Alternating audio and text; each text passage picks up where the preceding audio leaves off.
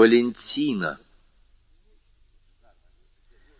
Читатели, конечно, догадываются, куда спешил Моррель с кем у него было назначено свидание. Расставшись с Монте-Кристо, он медленно шел по направлению к дому Вильфора.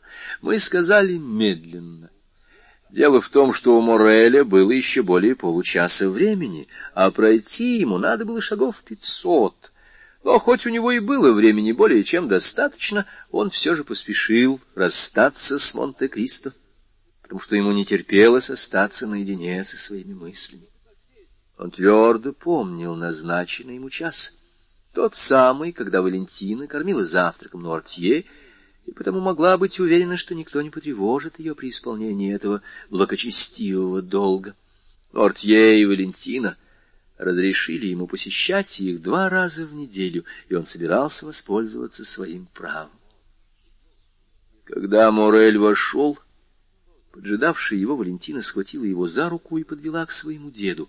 Она была бледна и сильно взволнована. Ее волнение было вызвано скандалом в опере. Все уже знали, Свет всегда все знает, о ссоре между Альбером и Монте-Кристо — в доме Велифоров никто не сомневался в том, что неизбежным последствием случившегося будет дуэль. Валентина женским чутьем поняла, что Моррель будет секундантом Монте-Кристо. И, зная храбрость Максимилиана, его глубокую привязанность к графу, боялась, что он не ограничится пассивной ролью свидетеля. Легко поэтому понять, с каким нетерпением спрашивала она о подробностях и выслушивала ответы. И Моррель прочел в глазах своей возлюбленной бесконечную радость, когда она услышала о неожиданно счастливом исходе дуэли. — А теперь, — сказала Валентина, делая знак Моррелю сесть рядом со стариком и сама усаживаясь на скамеечку, на которой покоились его ноги, — мы можем поговорить о собственных делах. Вы ведь знаете, Максимилиан, что дедушка одно время хотел уехать из дома господина Давильфора и поселиться отдельно. — Да, конечно, — сказал Максимилиан, — я помню этот план, я весьма одобрял его. — Так я могу вас обрадовать, Максимилиан, — сказала Валентина, — потому что дедушка опять вернулся к этой мысли. — Отлично! — воскликнул Максимилиан. — А знаете, — продолжала Валентина, — почему дедушка хочет покинуть этот дом? — Уртье многозначительно посмотрел на внучку, взглядом приказывая ей замолчать, но Валентина не смотрела на него. Ее взоры и ее улыбка принадлежали Моррелю. Чем бы ни объяснялось желание господина Нуартье, я присоединяюсь к нему, — воскликнул Моррель. — Я тоже от всей души, — сказала Валентина. Он утверждает, что воздух предместья Сент-Оноре вреден для моего здоровья. — А вы знаете, Валентина, — сказал Моррель, я нахожу, что господин Нуартье совершенно прав. Вот уже недели две, как вы, по-моему, не совсем здоровы. — Да, я нехорошо себя чувствую, — отвечала Валентина. — Поэтому дедушка решил сам полечить меня. Он все знает, и я вполне ему доверяю. — Ну, значит, вы в самом деле больны? — быстро спросил Мурель. — Это не болезнь. Мне просто не по себе, вот и все. Я потеряла аппетит, и у меня такое ощущение, будто мой организм борется с чем-то. — но Артье не пропускал ни одного слова Валентины. «А чем вы лечитесь от этой неведомой болезни? Просто я каждое утро пью по чайной ложке того лекарства, которое принимает дедушка. Я хочу сказать, что я начала с одной ложки, а теперь пью по четыре. Дедушка уверяет, что это средство от всех болезней». Валентина улыбнулась, но ее улыбка была грустной и страдальческой. Максимилиан, опьяненный любовью, молча смотрел на нее. Она была очень хороша собой, но ее бледность стала какой-то прозрачной, глаза блестели сильнее обыкновенного, а руки, обычно белые, как перламутр, казались вылепленными из воска, слегка пожелтевшего от времени. С Валентиной Максимилиан перевел взгляд на Нуртье — тот смотрел своим загадочным, вдумчивым взглядом на внучку, поглощенную своей любовью. Но и он, как Моррель, видел эти признаки затаенного страдания, настолько, впрочем, неуловимые, что никто их не замечал, кроме деда и возлюбленного. Но ведь это лекарство прописано господину Нортье, — спросил Морель. — Да, оно очень горькое на вкус, — отвечала Валентина. — Такое горькое, что после него я во всем, что пью, чувствую горечь. Нортье вопросительно взглянул на внучку. — Правда, дедушка? — сказала Валентина. — Только что, идя к вам, я выпила сахарной воды и даже не могла допить стакана. До того мне показалось горько. Нортье побледнел и показал, что он хочет что-то сказать. Валентина встала, чтобы принести словарь, но Артье с явной тревогой следил за ней глазами. Кровь прилила к лицу девушки, и щеки ее покраснели. — Как странно! — весело воскликнула она. — У меня закружилась голова. Неужели от солнца? И она схватилась за край стола. — Да ведь нет никакого солнца, — сказал Моррель, которого сильнее обеспокоило выражение лица Нуартье, чем недомогание Валентины. Он подбежал к ней. Валентина улыбнулась. — Успокойся, дедушка, — сказала она Нуартье. — Успокойтесь, Максимилиан. Ничего, все уже прошло. Но, слушайте, кажется, кто-то въехал во двор. Она открыла дверь, подбежала к окну в коридоре и сейчас же вернулась. — Да, — сказала она, — приехала госпожа Данглар с дочерью. Прощайте, я убегу, иначе за мной придут сюда. Вернее, до свидания. Посидите с дедушкой, Максимилиан, я обещаю вам не удерживать их. Моррель проводил ее глазами, видел, как за ней закрылась дверь, и слышал, как она стала подниматься по маленькой лестнице, которая вела в комнату госпожи де Вильфор и в ее собственную. Как только она ушла, Нуартье сделал знак Моррелю взять словарь. Моррель исполнил его желание. Он под руководством Валентины быстро научился понимать старика. Однако так как приходилось всякий раз перебирать алфавит и отыскивать в словаре каждое слово, прошло целых десять минут, пока мысль старика выразилась в следующих словах. «Достаньте стакан с водой и графин», из комнаты Валентины. Моррель немедленно позвонил лакею, заменившему Баруа, и от имени Нуартье передал ему это приказание. Через минуту лакей вернулся.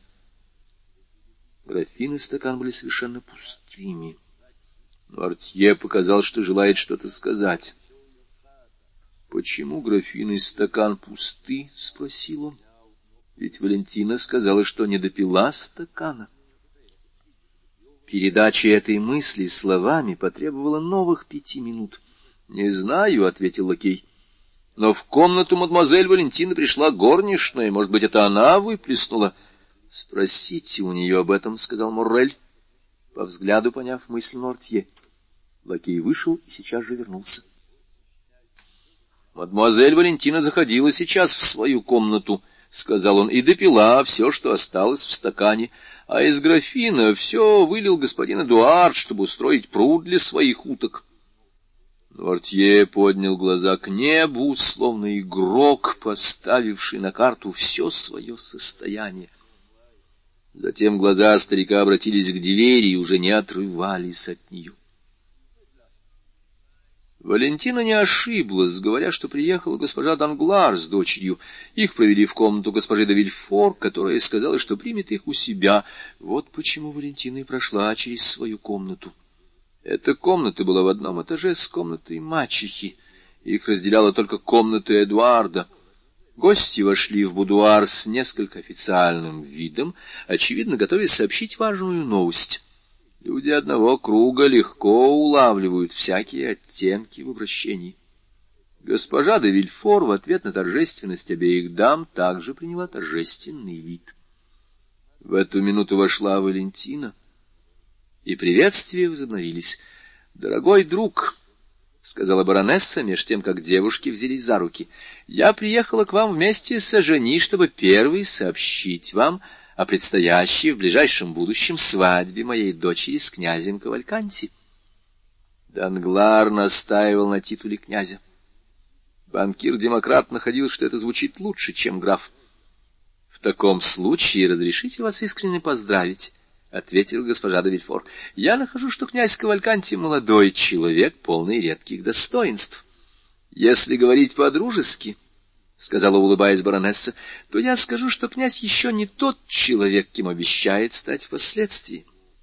В нем еще много тех странностей, по которым мы, французы, с первого взгляда узнаем итальянского или немецкого аристократа. Все же у него, по-видимому, доброе сердце, тонкий ум. А что касается практической стороны, то господин Данглар утверждает, что состояние у него грандиозное, он так и выразился. А кроме того, — сказала я жени, перелистывая альбом госпожи де Вильфор, — прибавьте, сударыня, что вы питаете к этому молодому человеку особую благосклонность. Мне незачем спрашивать вас, — заметил госпожа де Вильфор, — разделяете ли вы эту благосклонность? — Ни в малейшей степени, сударыня, — отвечала я жени с обычной своей самоуверенностью. Я не чувствую никакой склонности связывать себя хозяйственными заботами или исполнением мужских прихотей, кто бы этот мужчина ни был. Мое призвание — быть артисткой и, следовательно, свободно распоряжаться своим сердцем, своей особой, своими мыслями.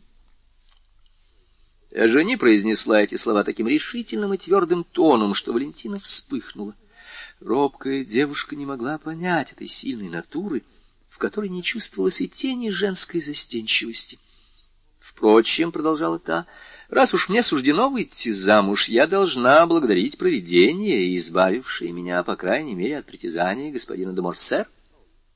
Не вмешайся провидение, я была бы теперь женой обесчещенного человека — а ведь правда, — сказала баронесса с той странной наивностью, которой иногда отличаются аристократки и от которой их не может отучить даже общение с плебеями. Правда, если бы Морсеры не колебались, моя дочь уже была бы замужем за Альбером. Генерал очень хотел этого брака. Он даже сам приезжал к господину Данглару, чтобы вырвать его согласие. Мы счастливо отделались. Но разве позор отца бросает тень на сына? — робко заметила Валентина. — Мне кажется, что Виконт нисколько не повинен в предательстве генерала. — Простите, дорогая, — сказала неумолимая жени, — Виконт недалеко от этого ушел. Говорят, что, вызвав вчера в опере графа Монте-Кристо на дуэль, он сегодня утром принес ему свои извинения у барьера. — Не может быть, — сказала госпожа де Вильфор. — Ах, дорогая! —— отвечала госпожа Данглар с той же наивностью, которую мы только что отметили. — Это, наверное, так. Я это знаю от господина Дебре, который присутствовал при объяснении. Валентина тоже знала все, но промолчала. От дуэли мысль ее перенеслась в комнату Нуартье, где ее ждал Муррель.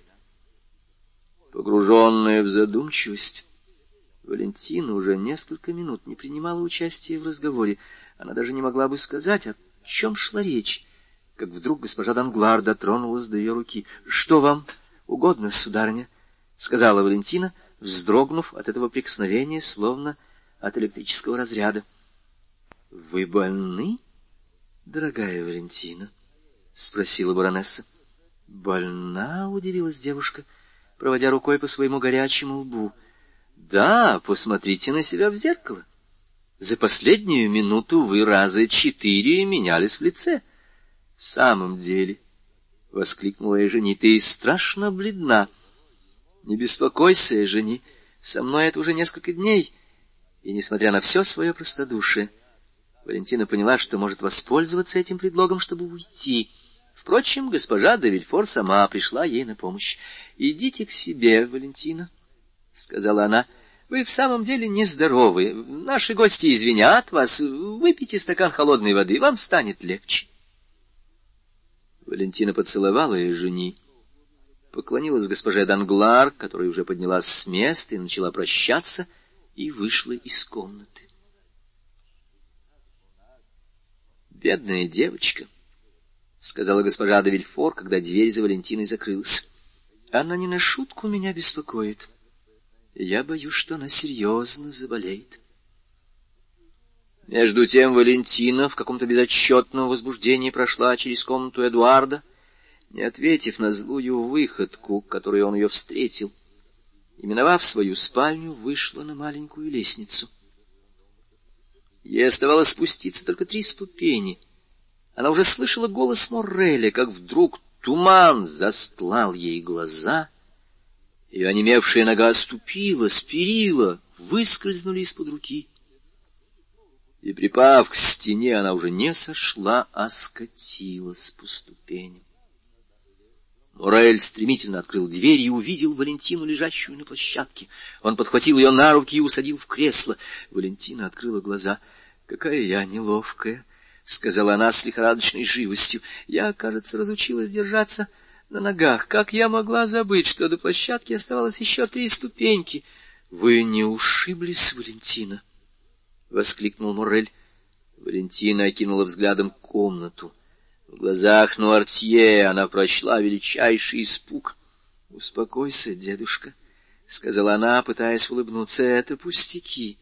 У меня просто закружилась голова. — Опять головокружение, — сказал Морель в отчаянии, сжимая руки. — Поберегите себя, Валентина, умоляю вас. — Да ведь все уже прошло, — сказала Валентина. — Говорю же я вам, что это пустяки. А теперь послушайте, что я скажу вам. — Через неделю жени выходит замуж, а через три дня назначено большое пиршество в честь обручения. Мы все приглашены. Мой отец, госпожа Давильфор и я, так, по крайней мере, я поняла. Когда же, наконец, настанет наша очередь? Ах, Валентина, вы имеете такое влияние на своего дедушку. Постарайтесь, чтобы он ответил вам скоро. — Так вы рассчитываете на меня, чтобы торопить дедушку и напоминать ему? — отвечала Валентина. — Да, — воскликнул Морель, — ради бога поспешите. Пока вы не будете моей, Валентина, мне всегда будет казаться, что я вас потеряю. — Право, Максимилиан, — отвечала Валентина, судорожно вздрогнув, — вы слишком боязливы. Вы же офицер, про которого говорят, что он не знает страха. Ха-ха-ха! И она разразилась резким, болезненным смехом. Руки ее напряглись, голова запрокинулась, и она осталась недвижима. Крик ужаса, который не мог сорваться с уст Нортье, застыл в его взгляде. Морель понял, нужно звать на помощь. Он изо всех сил дернул шнур звонка. Горничная, находившаяся в комнате Валентины, и лакей, заступивший место Бурва, вместе вбежали в комнату.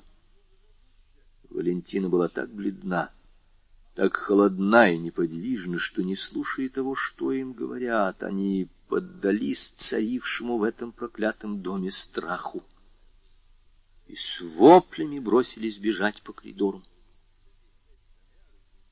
Госпожа Данглар и жени как раз в эту минуту уезжали. Они еще успели узнать причину переполоха. — Я вам говорила! — воскликнула госпожа Давильфор. — Бедняжка! Признание. В эту минуту послышался голос Вильфора, кричавшего из своего кабинета. — Что случилось? Моррель взглянул на Нортье к которому вернулось все его хладнокровие, и тот глазами указал ему на нишу, где однажды при сходных обстоятельствах он уже скрывался. Он едва успел схватить шляпу и спрятаться за портьерой, в коридоре уже раздавались шаги королевского прокурора. Вильфор вбежал в комнату, бросился к Валентине и схватил ее в объятия. «Доктора! Доктора! Да вриньи!» — крикнул Вильфор. «Нет, я лучше сам поеду за ним. И он стремглав выбежал из комнаты. В другую дверь выбежал Муррель. Его поразило самое сердце ужасное воспоминание. Ему вспомнился разговор между Вильфором и доктором, который он случайно подслушал той ночью, когда умерла госпожа де Сен-Меран. Симптомы, хоть и более слабые, были такие, такие же, какие предшествовали смерти Баруа. Ему почудилось, будто в ушах у него звучит голос Монте-Кристо, сказавшего ему не далее, как два часа тому назад, «Что бы вам ни понадобилось, Моррель, приходите ко мне, я многое могу сделать». Он стрелой помчался по предместью Сент-Оноре к улице Матиньона, с улицы Матиньона Елисейские поля. Тем временем Вильфор подъехал в наемном кабриолете к дому Давриньи. Он так резко позвонил, что швейцар открыл ему с перепуганным лицом. Вильфор бросился на лестницу, не в силах вымолвить ни слова. Швейцар знал его и только крикнул ему вслед. «Доктор в кабинете, господин королевский прокурор!» Вильфор уже вошел, или, вернее, ворвался к доктору. «Ах, это вы!» — сказал Давриньи. «Да, доктор, отвечал Вильфор, закрывая за собой дверь. И на этот раз я вас спрашиваю, одни ли мы здесь? Доктор, мой дом проклят Богом. Что случилось? спросил тот внешне холодно, но с глубоким внутренним волнением. У вас опять кто-нибудь заболел? Да, доктор, воскликнул Вильфор, хватаясь за голову. Да. Взгляд Давриньи говорил: "Я это предсказывал". Он медленно и с ударением произнес «Кто же умирает на этот раз? Кто эта новая жертва, которая предстанет перед Богом, обвиняя нас в преступной слабости?» Учительное рыдание вырвалось из груди Вильфора. Он схватил доктора за руку. «Валентина!» — сказал он. «Теперь очередь Валентины!» Ваша дочь? С ужасом и изумлением воскликнул Давриньи. Теперь вы видите, что вы ошибались, прошептал Вильфор. Помогите ей и попросите у страдалицы прощения за то, что вы подозревали ее.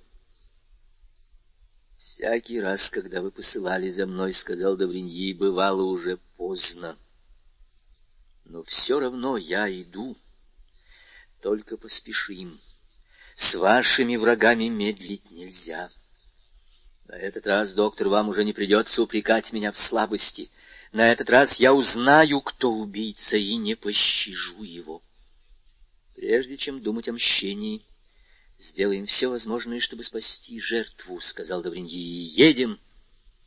И кабриолет, доставивший Вильфора, — рысью домчал его обратно вместе с Давриньи в то самое время, как Моррель стучался в дверь Монте-Кристо. Граф был у себя в кабинете и очень озабоченный читал записку, которую ему только что спешно прислал Бертуччо. Услышав, что ему докладывают о Морреле, который расстался с ним за каких-нибудь два часа перед этим, граф с удивлением поднял голову. Для Морреля, как и для графа, за эти два часа изменилось, по-видимому, многое. Он покинул графа с улыбкой, а теперь стоял перед ним как потерянный. Граф вскочил и бросился к нему. — Что случилось, Максимилиан? — спросил он. — Вы бледны, задыхаетесь? Моррель почти упал в кресло. — Да, — сказал он, — я бежал, мне нужно с вами поговорить. — У вас дома все здоровы? —— спросил граф самым сердечным тоном, не оставлявшим сомнений в его искренности. — Благодарю вас, граф, — отвечал Мурель, видимо, не зная, как приступить к разговору. — Да, дома у меня все здоровы. — Я очень рад. — Но вы хотели мне что-то сказать, — заметил граф с возрастающей тревогой. — Да, — сказал Мурель, — я бежал к вам из дома, куда вошла смерть. — Так вы от Морсеров? — спросил Монте-Кристо. — Нет, —— отвечал Мурель, — а разве у Марсеров кто-нибудь умер? — Генерал пустил себе пуль в лоб, — отвечал Монте-Кристо. — Какое ужасное несчастье! — воскликнул Максимилиан. — Не для графини и не для Альбера, — сказал Монте-Кристо. — Лучше потерять отца и мужа, чем видеть его бесчестие. Кровь смоет позор. Несчастная графиня, — сказал Максимилиан, — больше всего мне жаль эту благородную женщину — Пожалейте Альбера, Максимилиан. Поверьте, он достойный сын графини. Но вернемся к вам. Вы хотели меня видеть, я очень рад, если могу быть вам полезен. Да, я пришел к вам в безумной надежде, что вы можете помочь мне в таком деле, где один Бог может помочь. Говорите же, я даже не знаю. — сказал Мурель, — имею ли я право хоть одному человеку на свете открыть такую тайну, но меня вынуждает рок, я не могу иначе. И он замолчал в нерешительности. — Вы знаете, что я вас люблю, — сказал Монте-Кристо, сжимая руку Мурреля. — Ваши слова придают мне смелости, и сердце говорит мне, что я не должен иметь тайн от вас. Да, Муррель, сам Бог внушил вам это. Скажите же мне все, как вам велит сердце. — Граф, разрешите мне послать Батистена справиться от вашего имени о здоровье одной особы, которую вы знаете. Я сам в вашем распоряжении. Что же говорить о моих слугах? Я должен узнать, что ей лучше, не то я с ума сойду. Хотите, чтобы я позвонил Батистену? Нет, я сам ему скажу. Орель вышел, позвал Батистена и в полголоса сказал ему несколько слов. Камердинер спешно вышел. — Ну что, послали? — спросил Монте-Кристо, возвратившегося Морреля. — Да, теперь я буду немного спокойнее. — Я жду вашего рассказа, — сказал, улыбаясь Монте-Кристо. — Да, я все скажу вам. Слушайте. Однажды вечером я очутился в одном саду. Меня скрывали кусты, никто не подозревал о моем присутствии. Мимо меня прошли двое. Разрешите пока мне не называть их. Они разговаривали тихо, но мне было так важно знать, о чем они говорят, что я напряг слух и не пропустил ни слова. Начало довольно зловещее, если судить по вашей бледности. Да, мой друг, все это ужасно. В этом доме кто-то только что умер. Один из собеседников был хозяин, другой врач, и первый поверял второму свои опасения и горести, потому что уже второй раз за этот месяц смерть, быстрая и неожиданная, поражала его дом, словно ангел мщения призвал на него Божий гнев. — Вот что, — сказал Монте-Кристо, пристально глядя на Морреля, и неуловимым движением поворачивая свое кресло так, чтобы остаться в тени, в то время как свет падал прямо на лицо гостя. — Да, —— продолжал Максимилиан, — смерть дважды за один месяц посетила этот дом. — А что отвечал доктор? — спросил Монте-Кристо. Он отвечал... Он отвечал, что смерть ему кажется естественной, что ее можно объяснить только одним чем — ядом. — В самом деле, — сказал Монте-Кристо с тем легким покашливанием, которое в минуты сильного волнения помогало ему скрыть румянец или бледность, или просто то внимание, с каким он слушал собеседника. В самом деле, Максимилиан, и вы это слышали? Да, дорогой граф, я все это слышал. И доктор даже прибавил, что если что-либо подобное повторится, он будет считать себя обязанным обратиться к правосудию. Он-то Кристо слушал с величайшим спокойствием, быть может, притворным. Потом, — продолжал Максимилиан, — смерть нагрянула в третий раз. Но ни хозяин дома, ни доктор никому ничего не сказали. Теперь смерть, может быть, нагрянет в четвертый раз. Скажите, граф, к чему меня обязывает знание этой тайны? — Дорогой друг, — сказал Монте-Кристо, — вы рассказываете о случае, о котором знают решительно все. Дом, где вы все это слышали, мне знаком. — или, по крайней мере, я знаю точь-в-точь точь такой же. Там имеется сад, отец семейства, доктор. Там одна за другой случились три странных и неожиданных смерти. Взгляните на меня. Я не слышал ничьих признаний, тем не менее знаю все это не хуже вас. Но разве меня мучает совесть? Нет, меня это ничуть не касается. Вы, словно ангел мщения, призвал Божий гнев на этот дом. А кто вам сказал, что это не так? Закройте глаза на преступления, которых не хотят видеть те, кому надлежало бы их видеть. Если в этом доме Бог творит свой суд, Максимилиан, то отвернитесь и не мешайте Божьему правосудию. Моррель вздрогнул.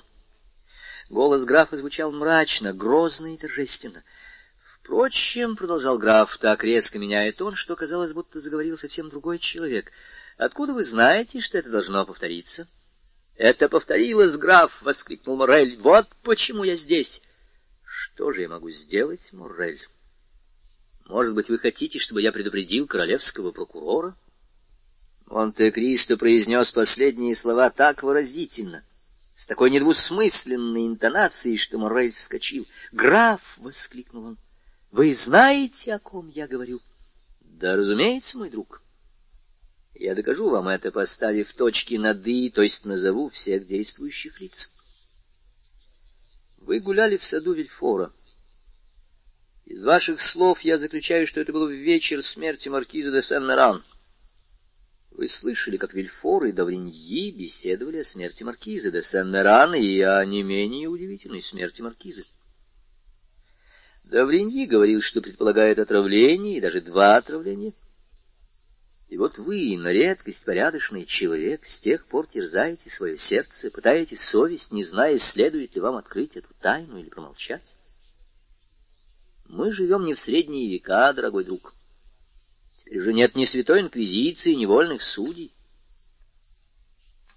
Что вы с ними сделаете? Совесть, чего ты хочешь от меня, сказал Стерн. Полно, друг мой. Пусть они спят, если им спится. Пусть чахнут от бессонницы, если она их мучит, а сами, Бога ради, спите спокойно. Благо, совесть у вас чиста.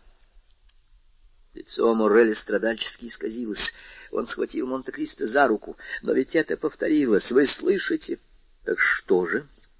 Пусть, — сказал граф, и, удивленный этой непонятной ему настойчивостью, испытующе посмотрел на Максимилиана. Это семья Тридов. Бог осудил их, и они несут свою кару. Они сгинут.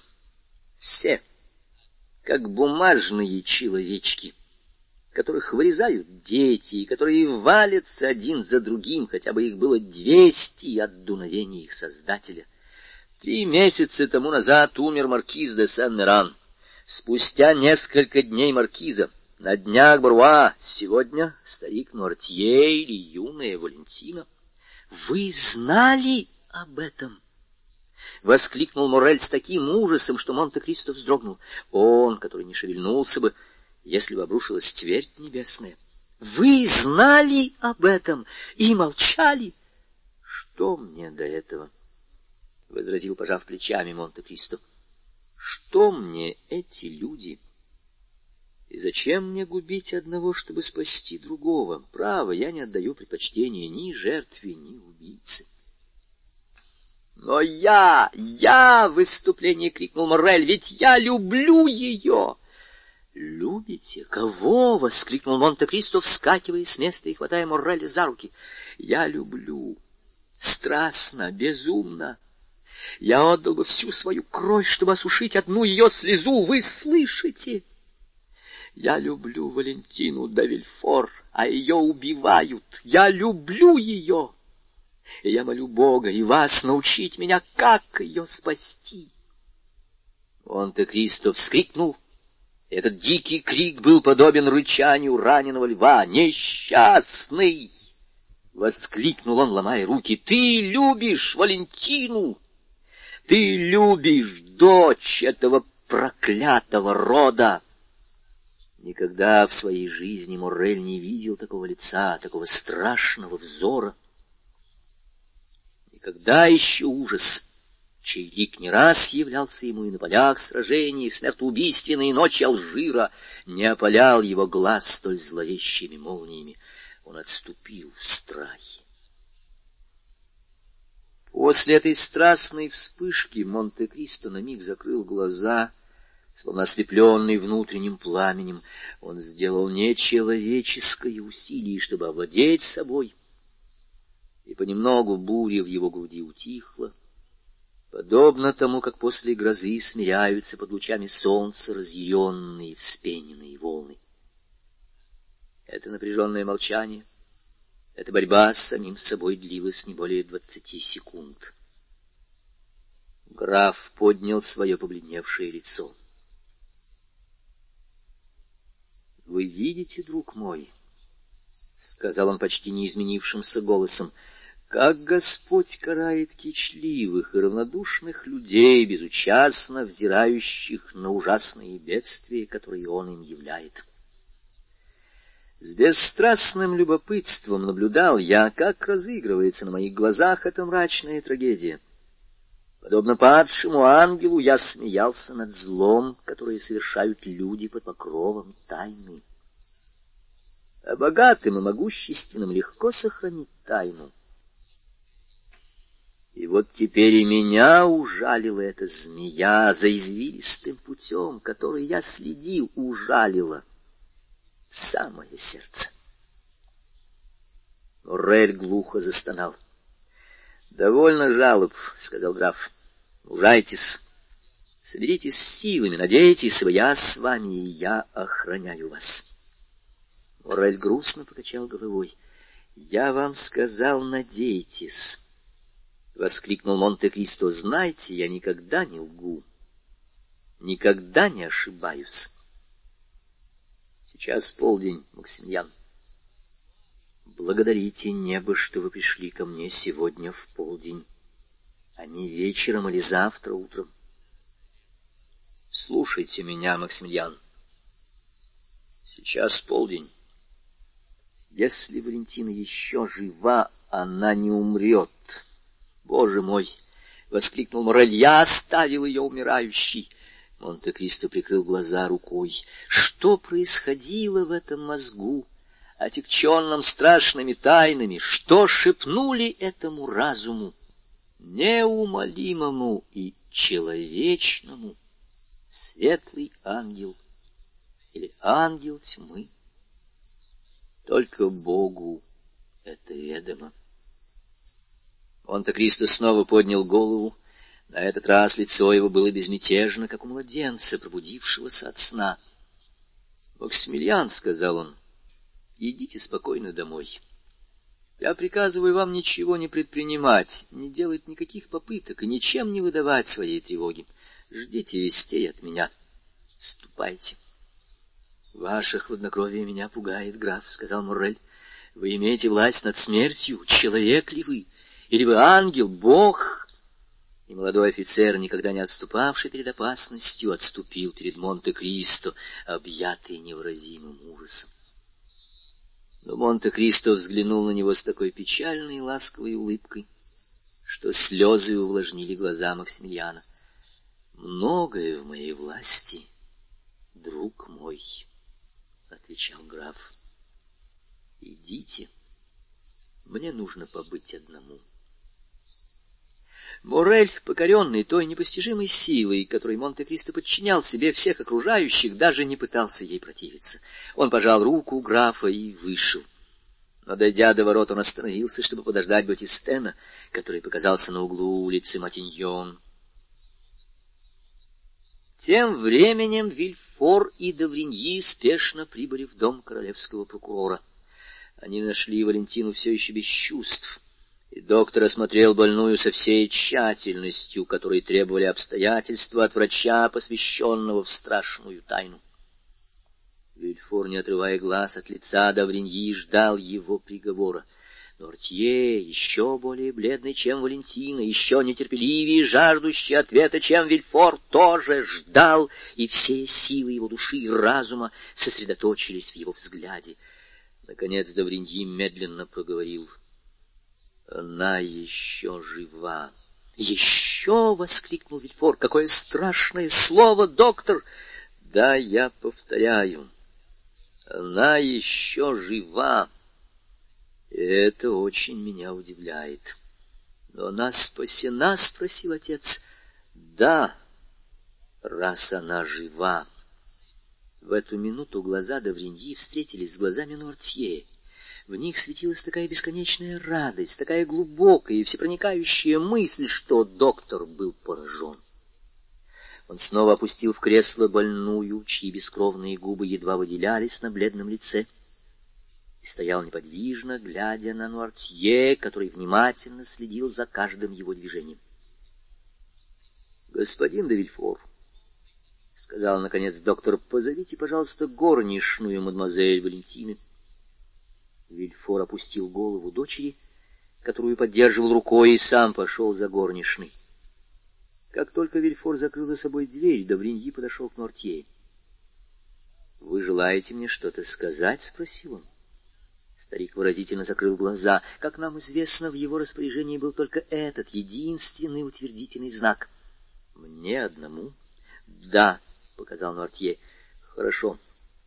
Я постараюсь остаться с вами наедине. — в эту минуту вернулся Вильфор в сопровождении горничной. Следом за горничной шла госпожа де Вильфор. — Что случилось с бедной девочкой? — воскликнула она. — Она только что была у меня. Правда, она жаловалась на недомогание, но я не думала, что это так серьезно. И молодая женщина со слезами на глазах и с чисто материнской нежностью подошла к Валентине и взяла ее за руку. Давриньи наблюдал за Нортье. Старик широко раскрыл глаза, его щеки побледнели, а лоб покрылся испариной. — Вот оно что! — Невольно сказал себе Довриньи, следя за направлением взгляда Нуартье. Другими словами, взглянув на госпожу де Вильфор, твердившую, «Бедной девочке надо лечь в постель. Давайте, Фанни, мы с вами ее уложим». Довриньи, которому это предложение давало возможность остаться наедине с Нуартье, одобрительно кивнул головой, но строго запретил давать больной что бы то ни было без его предписания. Валентину унесли. Она пришла в сознание, но не могла ни пошевельнуться, ни даже говорить. Настолько она была разбита перенесенным припадком. Все же у нее хватило сил взглядом проститься с дедушкой, который смотрел ей вслед с таким отчаянием, словно у него вырывали душу из тела.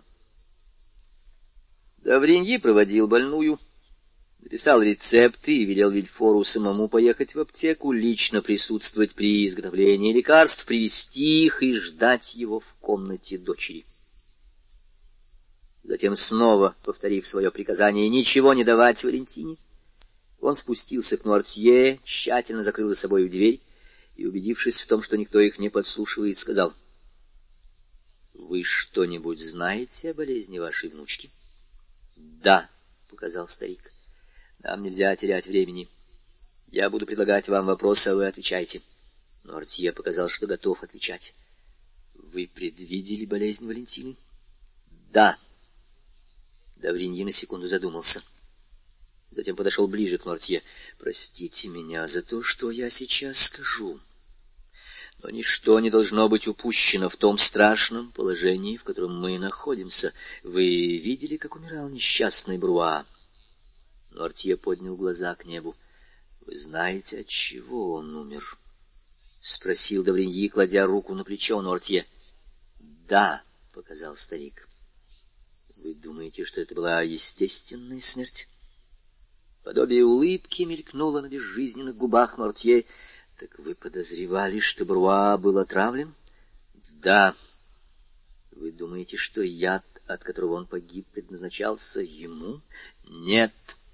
— Думаете ли вы, что та же рука, которая по ошибке поразила Баруа, сегодня поразила Валентину? Да. Значит, она тоже погибнет? — спросил Давриньи, не спуская с Нуартье пытливого взгляда. Он ждал действия этих слов на старика. — Нет, — показал тот с таким торжеством, что самый искусный отгадчик был бы сбит с толку. — Так у вас есть надежда? — сказал удивленный Давриньи. — Да. — на что вы надеетесь? Старик показал глазами, что не может ответить. Ах, верно, прошептал Добриньи. Потом снова обратился к Мортье. Вы надеетесь, что убийца отступится? Нет. Значит, вы надеетесь, что яд не окажет действия на Валентину? Да. Вы, конечно, знаете, не хуже меня, что ее пытались отравить, продолжал Давриньи. Взгляд старика показал, что у него на этот счет нет никаких сомнений. Почему же вы надеетесь, что Валентина избежит опасности? Портье упорно смотрел в одну точку. Давриньи проследил направление его взгляда и увидел, что он устремлен на склянку с лекарством, которое ему приносили каждое утро. — Ах, вот оно что! — сказал Давриньи, осененный внезапной мыслью. — Неужели вы... Но Артье не дал ему кончить. «Да», — показал он, — «предохранили ее действие яда?» «Да», приучая ее мало-помалу. «Да, да, да», — показал Нуартье в восторге от того, что его поняли. «Вы, должно быть, слышали, как я говорил, что в лекарство, которое я вам даю, входит бруцин?» «Да», и, приучая ее к этому яду, вы хотели нейтрализовать действие яда. Глаза Нуартье сияли торжеством. — И вы достигли этого! — воскликнул Давриньи. — Не прими этой предосторожности. Яд сегодня убил бы Валентину. Убил мгновенно, безжалостно, до того силен был удар. Но дело кончилось потрясением, и во всяком случае на этот раз Валентина не умрет. Неземная радость светилась в глазах старика, возведенных к небу с выражением бесконечной благодарности. В эту минуту вернулся Вильфор. — Вот лекарство, которое вы прописали, доктор, — сказал он. — Его приготовили при вас? — Да. — отвечал королевский прокурор. — Вы его не выпускали из рук? — Нет. Давриньи взял склянку, отлил несколько капель жидкости на ладонь и проглотил их. — Хорошо, — сказал он. — Пойдемте к Валентине, я дам предписание, и вы сами проследите за тем, чтобы они никем не нарушались. В то самое время, когда Давриньи в сопровождении Вильфора входил в комнату Валентины, итальянский священник с размеренной походкой, со спокойной и уверенной речью нанимал дом, примыкающий к особняку Вильфора. Неизвестно, в чем заключалась сделка, в силу которой все жильцы этого дома выехали два часа спустя. Но прошел слух, что будто фундамент этого дома не особенно прочен, и дома угрожает обвал, что не помешало новому жильцу около пяти часов того же дня переехать в него со всей своей скромной обстановкой. Новый жилец взял его в аренду на три, шесть или девять лет и, как полагается, заплатил за полгода вперед. Этот новый жилец, как мы уже сказали, был итальянец, и звали его сеньор Джакомо Бузони. Немедленно были призваны рабочие, и в ту же ночь редкие прохожие, появлявшиеся в этом конце улицы, с изумлением наблюдали, как плотники и каменщики подводили фундамент под ветхое здание. Банкир и его дочь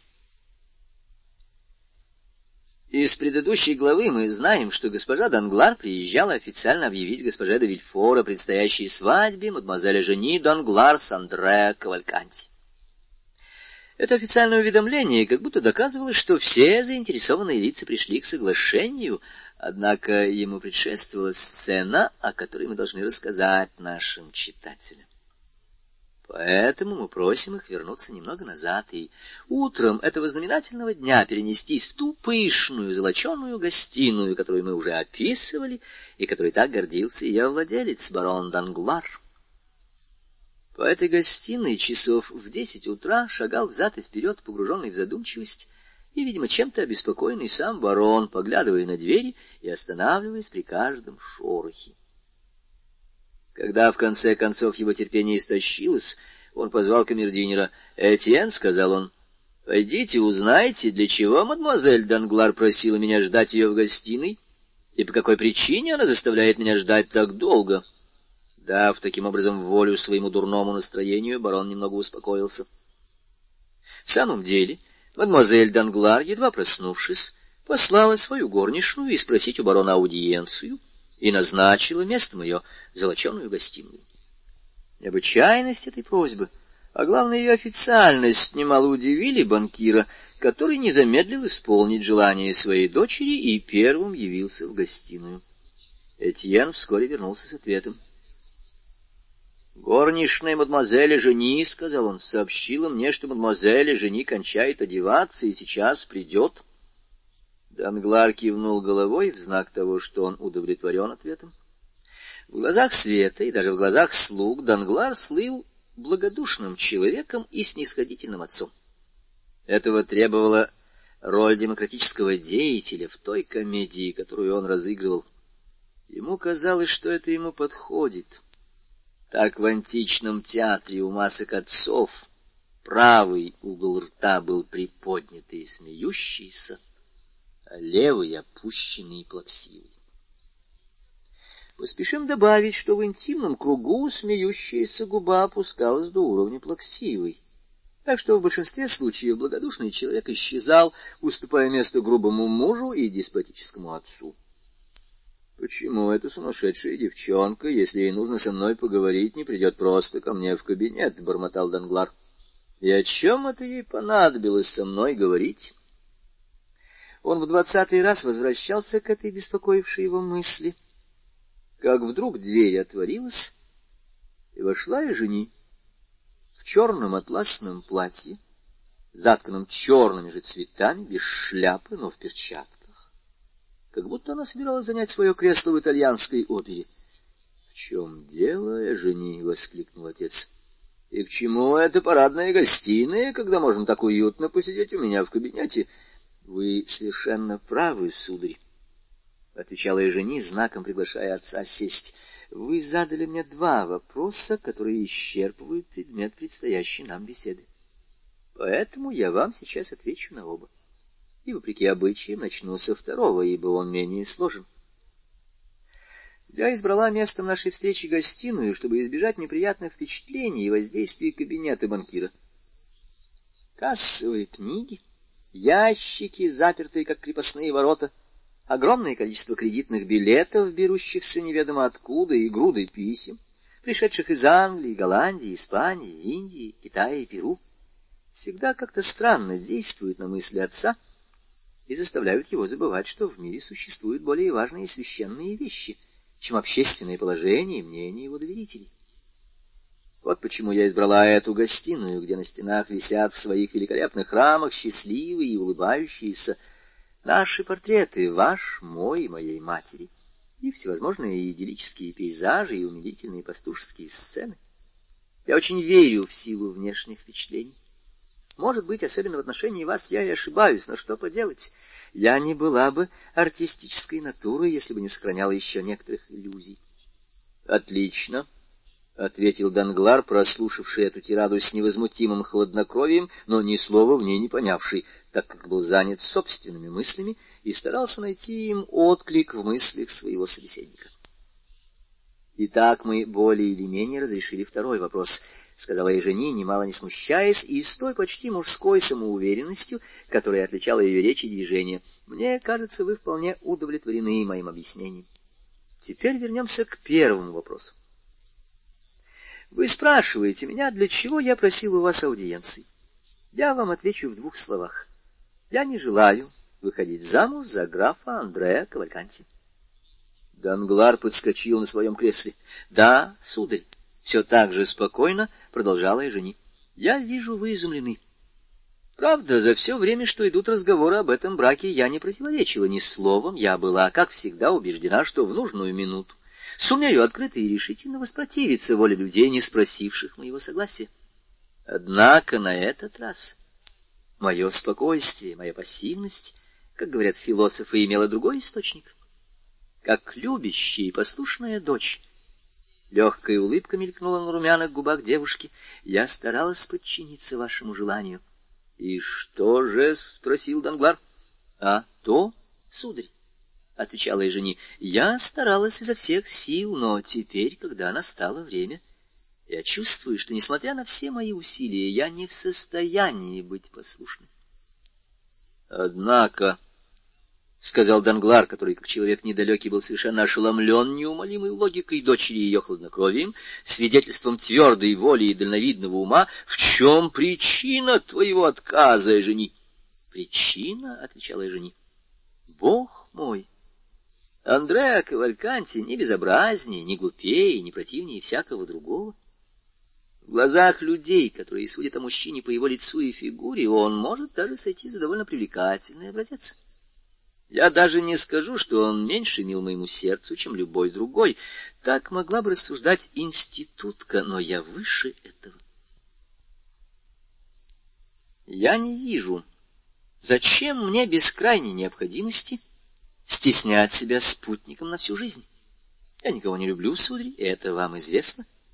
И разве не сказал один мудрец, ничего лишнего, а другой все мое ношу с собой? Меня даже выучили этим двум афоризмам по латыни и по-гречески. Один из них принадлежит, если не ошибаюсь, Федру, а другой — Бианту. Так вот, дорогой отец, в жизненном крушении — ибо жизнь — это вечное крушение наших надежд. Я просто выбрасываю за борт ненужный балласт, вот и все. Я оставляю за собой право остаться в одиночестве и, следовательно, сохранить свою свободу. «Несчастная!» — пробормотал Данглар бледнее, ибо он знал по опыту, как непреодолимо то препятствие, которое неожиданно встало на его пути. Несчастная, — возразила я жене, — вот уж нисколько. Ваше восклицание, сударь, кажется мне театральным и напыщенным. Напротив, счастливая. Скажите, чего мне не достает? Люди находят меня красивой, а это уже кое-что. Это обеспечивает мне повсюду благосклонный прием, А я люблю, когда меня хорошо принимают, приветливые лица не так уродливы. Я не глупа, одарена известной восприимчивостью, благодаря чему я извлекаю для себя из жизни все, что мне нравится, как делает обезьяна, когда она разгрызает орех и вынимает ядро. Я богата, ибо вы обладаете одним из самых крупных состояний во Франции, а я ваша единственная дочь. И вы не столь упрямы, как театральные отцы, которые лишают дочерей наследства за то, что те не желают подарить им внучат. К тому же предусмотрительный закон отнял у вас право лишить меня наследства, по крайней мере, полностью. Так же, как он отнял у вас право принудить меня выйти замуж.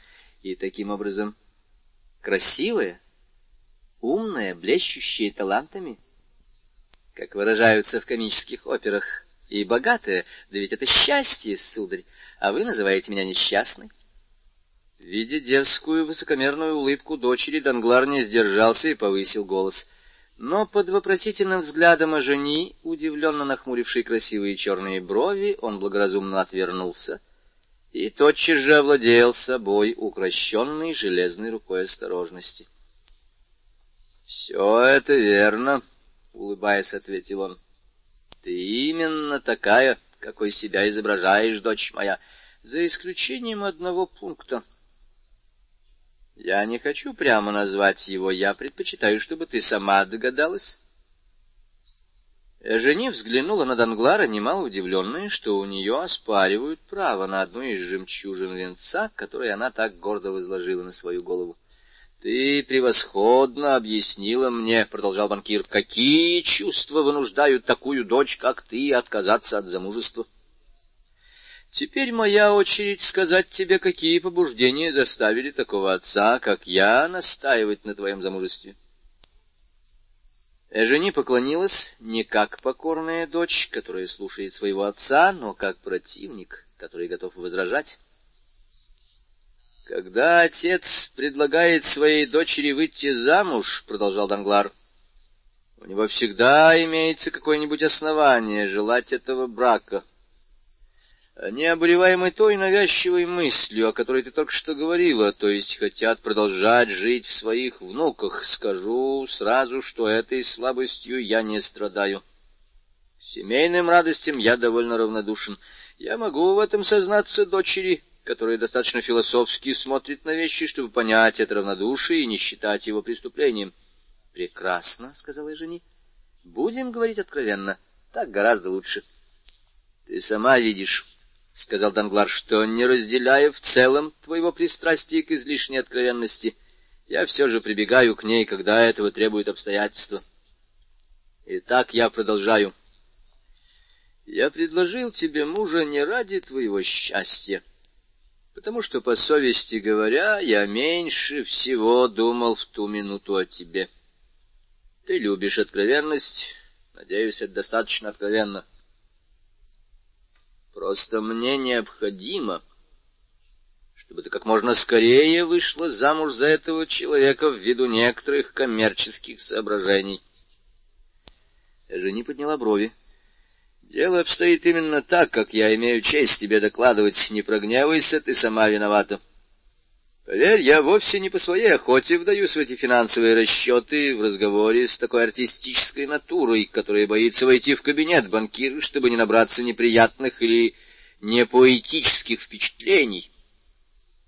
Но в этом кабинете банкира, — продолжал он, — в который позавчера ты, однако, вошла, чтобы получить от меня тысячу франков, которую я ежемесячно даю тебе на булавки, да будет тебе известно — Моя дорогая, можно научиться многому, что пригодилось бы даже молодым особам, не желающим выходить замуж. Например, в этом кабинете можно узнать, и, щадя твои чувствительные нервы, я охотно скажу тебе это здесь, в гостиной, что для банкира кредит — это душа для тела. Кредит поддерживает его, как дыхание оживляет тело. И граф Монте-Кристо прочел мне однажды на этот счет лекцию, которую я никогда не забуду. Там можно узнать, что по мере того, как исчезает кредит, тело банкира превращается в труп. И в очень непродолжительном будущем это произойдет с тем банкиром, который имеет честь быть отцом столь логично рассуждающей дочери. Но Эжени, вместо того, чтобы согнуться под ударом, гордо выпрямилась. — Вы разорились? — сказала она. — Ты очень точно выразилась, дочь моя, — сказал Данглар, сжимая кулаки, но все же сохраняя на своем грубом лице улыбку бессердечного, но не глупого человека. — Да, я разорен. — Вот как, — сказала жени. — Да, разорен. И так поведано. Убийственная тайна, как сказал поэт. А теперь выслушай, дочь моя, каким образом ты можешь помочь этой беде не ради меня, но ради себя самой. Вы плохой психолог, сударь. — воскликнула я жени. — Если воображаете, что эта катастрофа очень огорчает меня. Я разорена, да не все ли мне равно? Разве у меня не остался мой талант? Разве я не могу, подобно Малибран или Грязи, обеспечить себе то, чего вы при всем вашем богатстве никогда не могли бы мне дать? Сто или сто пятьдесят тысяч ливров годового дохода — которыми я буду обязана только себе. И вместо того, чтобы получать их, как я получала от вас эти жалкие двенадцать тысяч франков, вынося хмурые взгляды и упреки в расточительности, я буду получать эти деньги, осыпанные цветами, под восторженные крики и рукоплескания. И даже не будь у меня моего таланта, в который вы, судя по вашей улыбке, не верите, разве мне не остается моя страсть к независимости?» которая мне дороже всех сокровищ мира, дороже самой жизни. Нет, я не огорчена за себя. Я всегда сумею устроить свою судьбу. У меня всегда останутся мои книги, мои карандаши, мой рояль. Все это стоит недорого. Это я всегда сумею приобрести. Быть может, вы думаете, что я огорчена за госпожу Данглар, но и этого нет. Если я не заблуждаюсь, она приняла все меры предосторожности — и грозящая вам катастрофа ее не заденет. Я не надеюсь, что она в полной безопасности, во всяком случае, не заботы обо мне мешали ей упрочить свое состояние. Слава Богу, под предлогом того, что я люблю свободу, она не вмешивалась в мою жизнь. Нет, сударь, с самого детства я видела все, что делалось вокруг меня. Я все слишком хорошо понимала, и ваше банкротство производит на меня не больше впечатления, чем оно заслуживает. — с тех пор, как я себя помню, меня никто не любил, тем хуже. Естественно, что и я никого не люблю, тем лучше. Теперь вы знаете мой образ мысли. Следовательно, — сказал Данглар, бледный от гнева, вызванного отнюдь не оскорбленными чувствами отца, — следовательно, ты упорствуешь в желании довершить мое разорение. — Довершить ваше разорение? — «Я?» — сказала я жене, — «не понимаю». «Очень рад. Это дает мне луч надежды. Выслушай меня». «Я слушаю», — сказала я жене, пристально глядя на отца. Ему пришлось сделать над собой усилие, чтобы не опустить глаза под властным взглядом девушки. «Князь Кавальканти», — продолжал Данглар, — «хочет жениться на тебе и при этом согласен поместить у меня три миллиона». «Очень мило», — презрительно заявила я жени, поглаживая свои перчатки. — Ты, кажется, думаешь, что я собираюсь воспользоваться твоими тремя миллионами, — сказал Данглар. — Ничуть не бывало. Эти три миллиона должны принести по крайней мере десять. Я и еще один банкир добились железнодорожной концессии. Это единственная отрасль промышленности, которая в наше время дает возможность мгновенного, баснословного успеха, подобного тому, который имел некогда Лоу у наших добрых парижан, у этих ротозеев, спекулянтов со своим фантастическим Миссисипи. По моим расчетам, достаточно владеть миллионной долей рельсового пути, как некогда владели акром целины на берегах Огайо. Это помещение денег под залог, что уже прогресс — так как взамен своих денег получаешь пятнадцать, двадцать, сто фунтов железа. Ну так вот, через неделю, считая от сегодняшнего дня, я должен внести в счет своей доли четыре миллиона. Эти четыре миллиона, как я уже сказал, принесут десять или двенадцать. Но когда я позавчера была у вас, о чем вы так хорошо помните, — возразила я жени, — Я видела, как вы инкассировали, так, кажется, говорят, пять с половиной миллионов. Вы даже показали мне эти две облигации казначейства и были несколько изумлены, что бумаги такой ценности не ослепили меня, как молния. Да, но эти пять с половиной миллионов не мои и являются только доказательством доверия, которым я пользуюсь. Моя репутация демократа снискала мне доверие и управление приютов, и эти пять с половиной миллионов принадлежат ему. Во всякое другое время я, не задумываясь, воспользовался бы ими, но сейчас всем известно, что я понес большие потери, и, как я уже сказал, я теряю свой кредит. В любую минуту управление приютов может потребовать свой вклад — если окажется, что я пустил его в оборот, мне придется объявить себя банкротом. Я не против банкротства. Но банкротство должно обогащать, а не разорять. Если ты выйдешь замуж за Кавальканти, я получу его три миллиона, или даже просто люди будут думать, что я их получу, кредит мой немедленно восстановится.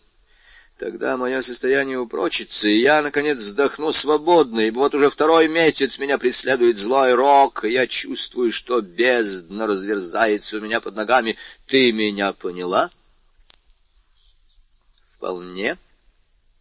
Вы отдаете меня под залог трех миллионов. Чем выше сумма, тем более это лестно, ее размеры определяют твою ценность. Благодарю вас, сударь. Еще одно слово — Обещаете ли вы мне пользоваться только номинально вкладом господина Квальканти? Но не трогать самого капитала. Я говорю об этом не из эгоизма, но из щепетильности. Я согласна помочь вам восстановить ваше состояние, но не желаю быть вашей сообщницей в разорении других людей. Но ведь я тебе говорю, — воскликнул Данглар, — что с помощью этих трех миллионов... Считаете ли вы, что вы можете выпутаться, не трогая этих трех миллионов? Я надеюсь.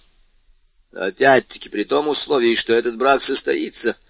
Вы можете выплатить Кавальканте те пятьсот тысяч франков, которые вы обещали мне в приданое?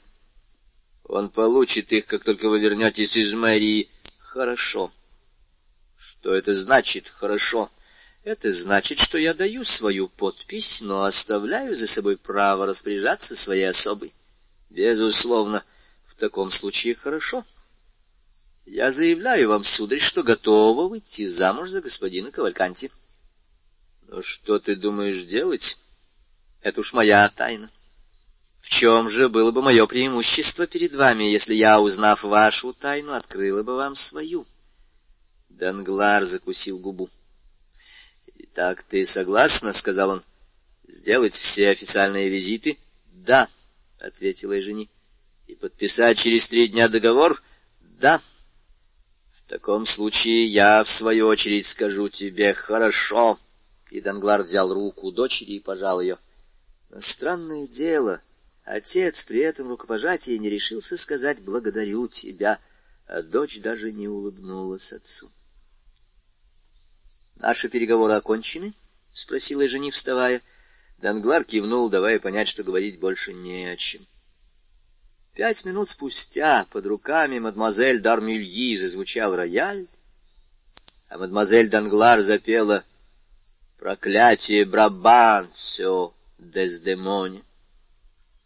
Как только ария была окончена, вошел Этьен и доложил жене, что лошади, поданные баронесса, ждет ее.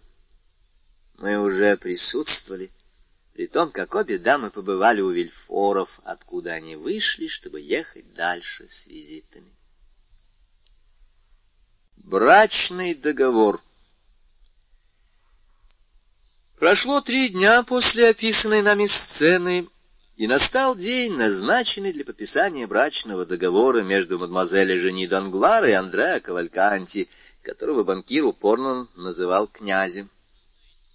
Было около пяти часов вечера, свежий ветерок шелестел листвой в садике перед домом Монте-Кристо, Граф собирался выехать, и поданные ему лошади били копытами землю, едва сдерживаемые кучером, уже четверть часа сидевшим на козлах. В это время в ворота быстро въехал элегантный фаэтон, с которым мы уже несколько раз встречались, хотя бы, например, в известный нам вечер в отеле, из него не вышел, а скорее выпрыгнул на ступени крыльца Андреа Кавальканти, такой блестящий, такой сияющий, как будто и он собирался породниться с княжеским домом. Он с обычной фамильярностью осведомился о здоровье графа, и, легко взбежав на второй этаж, столкнулся на площадке лестницы с ним самим. При виде посетителя граф остановился. Но Андре Кавальканти взял разгон, и его уже ничто не могло остановить. — Здравствуйте, дорогой граф, — сказал он Монте-Кристо. — А, господин Андре, — сказал тот своим обычным полунасмешливым тоном, — как поживаете? — Чудесно, как видите. Тысячи вещей надо вам сказать, но прежде всего скажите, вы собирались выехать или только что вернулись? — Собираюсь выехать таком случае, чтобы не задерживать вас, я, если разрешите, сяду к вам в коляску, а Том будет следовать за нами. — Нет, — сказал с неуловимо презрительной улыбкой граф, отнюдь не желавший показываться в обществе этого молодого человека. — Я предпочитаю выслушать вас здесь, дорогой господин Андреа. В комнате разговаривать удобнее, и нет кучера, который на лету подхватывает ваши слова. — и граф вошел в маленькую гостиную второго этажа, сел и, закинув ногу на ногу, пригласил гостя тоже сесть. — Вам известно, дорогой граф, — сказал Андреа, весь сияя, — что обручение назначено на сегодня. В девять часов вечера у моего тестя подписывают договор. — Вот как? — ответил Монте-Кристо. — Как, разве для вас это новость? И разве Данглар не уведомил вас? — Как же? —— сказал граф, — я вчера получил письмо, но, насколько помню, там не указан час. — Вполне возможно. Мой тесть, должно быть, рассчитывал, что это всем известно. — Ну что ж, поздравляю, господин Кавальканти, — сказал Монте-Кристо. — Вы делаете хорошую партию. К тому же мадемуазель Данглар очень недурна с собой. — О, да, — скромно ответил Кавальканти. — А главное, она очень богата, так я, по крайней мере, слышал, — сказал Монте-Кристо. Вы думаете, она очень богата? Несомненно. Говорят, что Данглар скрывает по меньшей мере половину своего состояния. А он сознается в пятнадцати или двадцати миллионах, — сказал Андреа, и глаза его блеснули от радости. И кроме того, — прибавил Монте-Кристо, — он еще собирается заняться одной денежной операцией, довольно обычной в Соединенных Штатах и Англии, но совершенно новой во Франции. Да, я знаю, вы говорите о железнодорожной концессии, которую он только что получил. Вот именно. По общему мнению, он наживет на этом, по крайней мере, десять миллионов. «Десять миллионов? Вы думаете? Это великолепно!» — сказал Кавальканти, опьяняясь металлическим звоном этих золотоносных слов. Не говоря уже о том, — продолжал Монте-Кристо, — что все это состояние достанется вам. Это вполне справедливо, раз мадемуазель Данглар — единственная дочь. Впрочем, ваше собственное состояние, как мне говорил ваш отец, немногим меньше состояния вашей невесты. Но оставим эти денежные вопросы.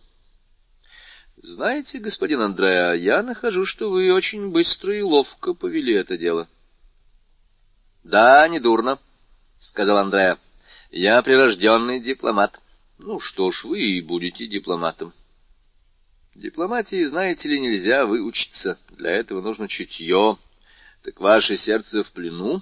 — Боюсь, что да, — отвечал Андреа тем тоном, которым на подмостках французского театра Альцесту отвечают Дорант или Валер. — И вам отвечают взаимностью? —— Очевидно, раз за меня выходит замуж, — отвечал Андреа, победоносно улыбаясь. — Но все же не следует забывать об одном существенном обстоятельстве. — О каком же? — О том, что мне в этом деле необыкновенно помогли. — Да что вы! — Несомненно. — Обстоятельства? — Нет. Вы? — Я, да полно, князь, — сказал Монте-Кристо, подчеркивая титул. — Что такого мог я для вас сделать? Разве недостаточно было вашего имени, вашего общественного положения, ваших личных достоинств? — Нет, — отвечал Андреа. — Что бы вы ни говорили, граф, я продолжаю утверждать, что то место, которое вы занимаете в свете, сделало больше, чем мое имя, мое общественное положение и мои личные достоинства. — Вы глубоко заблуждаетесь, сударь, — сказал Монте-Кристо, почувствовав коварный намек в словах Андрея. Я начал вам покровительствовать только после того, как узнал о богатстве и положении вашего уважаемого отца. Я обязан удовольствием быть с вами знакомым, ведь я никогда не видел ни вас, ни вашего достойного родителя. Двум моим друзьям, лорду Уилмору и аббату Бузони, что заставило меня, не говорю ручаться за вас, а ввести вас в общество? Имя вашего отца, столь известное и уважаемое в Италии, лично вас я не знаю. Спокойствие графа, его непринужденность заставили Андрея понять, что его в данную минуту держит сильная рука, и что ему не так легко будет избавиться от этих тисков. — Скажите, граф, — спросил он, — мой отец в самом деле так богат? — По-видимому, да, — отвечал Монте-Кристо. — А вы не знаете, деньги, которые я должен внести Данглару, уже прибыли? Я получил уведомление. — Значит, три миллиона? Три миллиона в пути, по всей вероятности. — я их получу? Мне кажется, — ответил граф, — что до сих пор вы получали все, что вам было обещано. Андреа был до того изумлен, что на минуту даже задумался. — В таком случае, сударь, — сказал он, помолчав, — мне остается обратиться к вам с просьбой, и, надеюсь, вы меня поймете, даже если она и будет вам неприятна. — Говорите, — сказал Монте-Кристо. — Благодаря моему состоянию я познакомился со многими людьми, и у меня, по крайней мере, сейчас куча друзей, но, вступая в такой брак перед лицом всего парижского общества, я должен опереться на человека с громким именем. И если меня поведет к алтарю не рука моего отца, то это должна быть чья-нибудь могущественная рука, а мой отец не приедет, ведь, правда, он дряхл, его старые раны ноют, когда он путешествует. Понимаю. Так вот я и обращаюсь к вам с просьбой. Ко мне? Да, к вам. С какой же, Бог мой, заменить его? Как, дорогой мой? После того, как я имел удовольствие часто беседовать с вами, вы еще так мало меня знаете, что обращаетесь ко мне с подобной просьбой. Попросите у меня взаймы полмиллиона. И хотя подобное суда довольно необычно, но, честное слово, вы меня этим меньше стесните. Я уже, кажется, говорил вам, что граф Монте-Кристо, даже когда он участвует в жизни здешнего общества, никогда не забывает правил морали, более того, предубеждений Востока. У меня гарем в Каире, гарем в Смирне гарем в Константинополе, и мне быть посаженным отцом ни за что. Так вы отказываетесь? Отрез. И будь вы моим сыном, будь вы моим братом, я все равно бы вам отказал. Какая неудача! — воскликнул разочарованный Андреа. — Но что же мне делать? — У вас сотня друзей, вы же сами сказали. Да, но ведь вы ввели меня в дом Данглара. Ничуть. Восстановим факты. Вы обедали вместе с ним у меня в отеле. И там вы сами с ним познакомились. Это большая разница. Да, но моя женитьба, вы помогли. Я? Не в малейшей мере, уверяю вас. Вспомните, что я вам ответил, когда вы явились ко мне с просьбой сделать от вашего имени предложение. Нет. Я никогда не устраиваю никаких браков, милейший князь, это мой принцип. Андреа закусил губу. Но все-таки, — сказал он, — вы там будете сегодня? — там будет весь Париж? Разумеется. Ну, значит, и я там буду, — сказал граф. Вы подпишете брачный договор? Против этого я ничего не имею. Так далеко мои предубеждения не простираются. Что делать?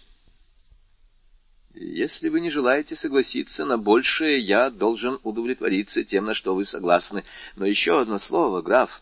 Пожалуйста, дайте мне совет. — это не шутка, совет больше, чем услуга. Такой совет вы можете дать. Это вас ни к чему не обязывает. Говорите. Приданное моей жены равняется пятистам тысячам ливров. Эту цифру мне назвал сам барон Данглар. Должен я взять его или оставить у нотариуса? Вот как принято поступать. При подписании договора оба нотариуса уславливаются встретиться на следующий день или через день. При этой встрече они обмениваются приданым, в чем и выдают друг другу расписку. Затем после венчания они выдают все эти миллионы вам, как главе семьи. — Дело в том, — сказал Андреа с плохо скрытым беспокойством, — что мой тесть как будто собирается поместить наши капиталы в эту пресловутую железнодорожную концессию, о которой вы мне только что говорили. — Так что же? — возразил Монте-Кристо. — Этим способом, так, по крайней мере, все уверяют, ваши капиталы в течение года утроятся. Барон Данглар хороший отец и умеет считать. — В таком случае, — сказал Андреа, — все прекрасно, за исключением, конечно, вашего отказа, который меня огорчает до глубины души. Не приписывайте его ничему другому, как только вполне естественной в подобном случае щепетильности. — Что делать? — сказал Андреа. — Пусть будет по-вашему. До вечера. До вечера. И, невзирая на едва ощутимое сопротивление Монте-Кристо, губы которого побелели, хоть и продолжали учтиво улыбаться, Андреа схватил руку у графа, пожал ее, вскочил в свой фаэтон и умчался. Оставшееся до вечера время Андреа употребил на разъезды и визиты, которые должны были возбудить у его друзей желание появиться у банкира во всем своем великолепии, ибо он ослеплял их обещаниями предоставить им те самые волшебные акции, которые в ближайшие месяцы вскружили всем голову и которые пока что были в руках Данглара. Вечером половине девятого парадная гостиная Дангларов, примыкающая к этой гостиной галерея и три остальных гостиных этого этажа, были переполнены толпой, привлеченной отнюдь не симпатией, но непреодолимым желанием быть там, где можно увидеть нечто новое. Член Академии сказал бы, что званые вечера — суть цветники — привлекающие к себе непостоянных бабочек, голодных пчел и жужжащих шмелей. Нечего и говорить, что гостиные ослепительно сияли множеством свечей, золоченая резьба и штофная обивка стен были залиты потоками света, и вся эта безвкусная обстановка, говорившая только о богатстве, красовалась во всем своем блеске. Мадемуазель Жени была одета с самой изысканной простотой. Белое шелковое платье, затканное белыми же цветами, белая роза, полускрытая в ее черных, как смоль, волосах, составляли весь ее наряд, не украшенный ни одной драгоценностью. Только бесконечная самоуверенность, читавшаяся в ее взгляде, противоречила этому девственному наряду, который сама она находила смешным и пошлым. В нескольких шагах от нее госпожа Данглар беседовала с Дебре, Бошаном и Шато Рено. По случаю торжественного дня Дебре снова появился в этом доме, но на положении рядового гостя без каких-либо особых привилегий. Данглар, окруженный депутатами и финансистами, излагал им новую систему налогов, которую он намеревался провести в жизнь, когда силою обстоятельств правительство будет вынуждено призвать его на пост министра. Андреа, взяв под руку одного из самых элегантных завсегдатаев оперы, излагал ему не без развязности, так как для того, чтобы не казаться смущенным, ему приходилось быть наглым, свои планы на будущее. И рисовал ту утонченную роскошь, которую он, обладая ста семьюдесятью пятью тысячами годового дохода, собирался привить парижскому свету. Вся остальная толпа гостей перекатывалась из гостиной в гостиную волнами бирюзы, рубинов, изумрудов, опалов и бриллиантов. Как всегда, наиболее пышно разодеты были пожилые женщины, а дурнушки упорнее всех выставляли себя на показ. Если попадалась прекрасная белая лилия или нежная благоухающая роза, то ее надо было искать где-нибудь в уголке, за спиной мамаши, в челме или тетки, увенчанной райской птицей.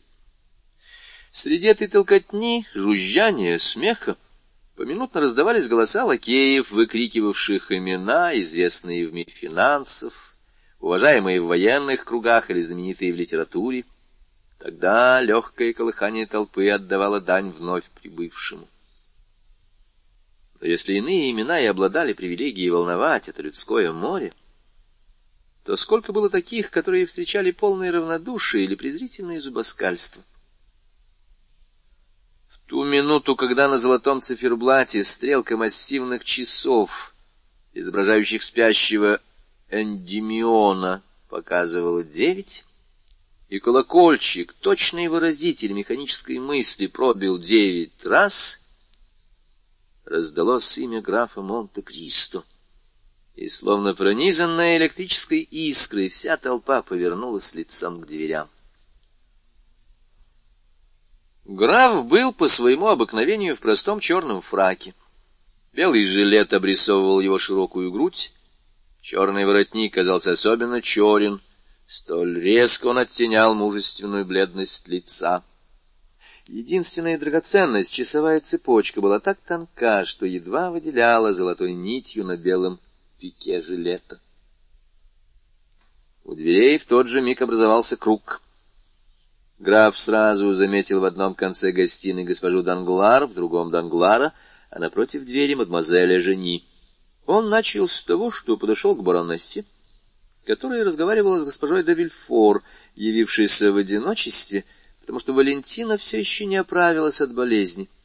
Затем сквозь расступившуюся перед ним толпу гостей к Жени, которую поздравил в таких сухих и сдержанных выражениях, что гордая аристократка была поражена. Рядом с ней стояла Луиза Дормельи, она поблагодарила графа за рекомендательные письма, которые он ей дал для поездки в Италию и которыми она, по ее словам, собиралась немедленно воспользоваться. Расставшись с девушками, он обернулся и увидел Данглара, подошедшего пожать ему руку. Исполнив все требования этикета, Монте-Кристо остановился, окидывая окружающих уверенным взглядом, с тем особым выражением, присущим людям известного круга и имеющим в обществе вес, который словно говорит «Я сделал все, что нужно. Пусть теперь другие выполняют свои обязанности по отношению ко мне». Андреа, находившийся в смежной гостиной, почувствовал по движению толпы присутствие Монте-Кристо и поспешил навстречу графу. Он нашел его окруженным плотным кольцом гостей. К его словам жадно прислушивались, как всегда бывает, когда человек говорит мало и ничего не говорит попусту. В эту минуту вошли нотариусы и разложили свои испещренные каракулями бумаги на бархатной скатерти, покрывавшей стол золоченого дерева, приготовленный для подписания договора. Один из нотариусов сел, другой остался стоять предстояло оглашение договора, который должны были подписать присутствующие на торжестве, другими словами, пол Парижа. Все сели, вернее, женщины сели в кружок, тогда как мужчины, более равнодушные к энергичному стилю, как говорил Буало, обменивались замечаниями по поводу лихорадочного возбуждения Андреа, внимательной сосредоточенности Данглара — невозмутимости жени и той легкомысленной веселости, с которой баронесса относилась к этому важному делу. Договор был прочитан при всеобщем молчании. Но как только чтение было окончено, в гостиных снова поднялся гул голосов вдвое громче прежнего. Эти огромные суммы, эти миллионы — которыми блистало будущее молодой четы, и в довершение всего устроенная в особой комнате выставка приданого и бриллиантов невесты поразили воображение завистливой толпы. В глазах молодых людей красота мадемуазель Данглар возросла вдвое, и в этот миг она для них затмевала солнце. Что касается женщин, то они, разумеется, хоть и завидовали миллионам, но считали, что их собственная красота в них не нуждается.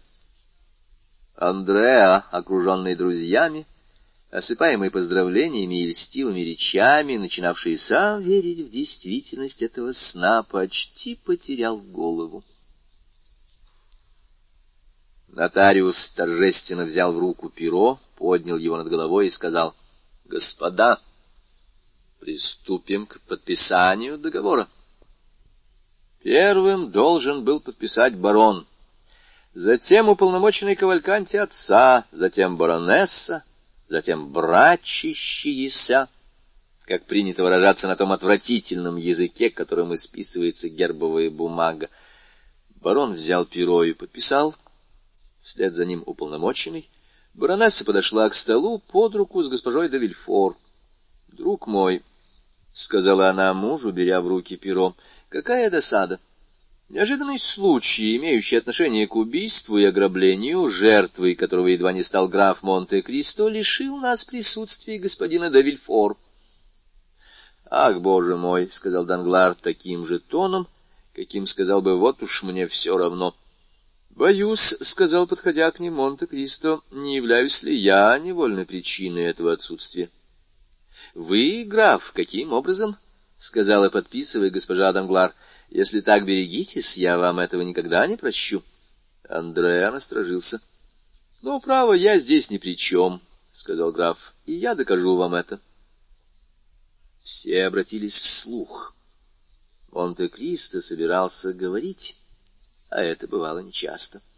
— Вы, вероятно, помните, — сказал граф среди всеобщего молчания, — что именно у меня в доме умер этот несчастный, который забрался ко мне, чтобы меня ограбить, и, выходя от меня, был убит, как предполагают своим сообщникам.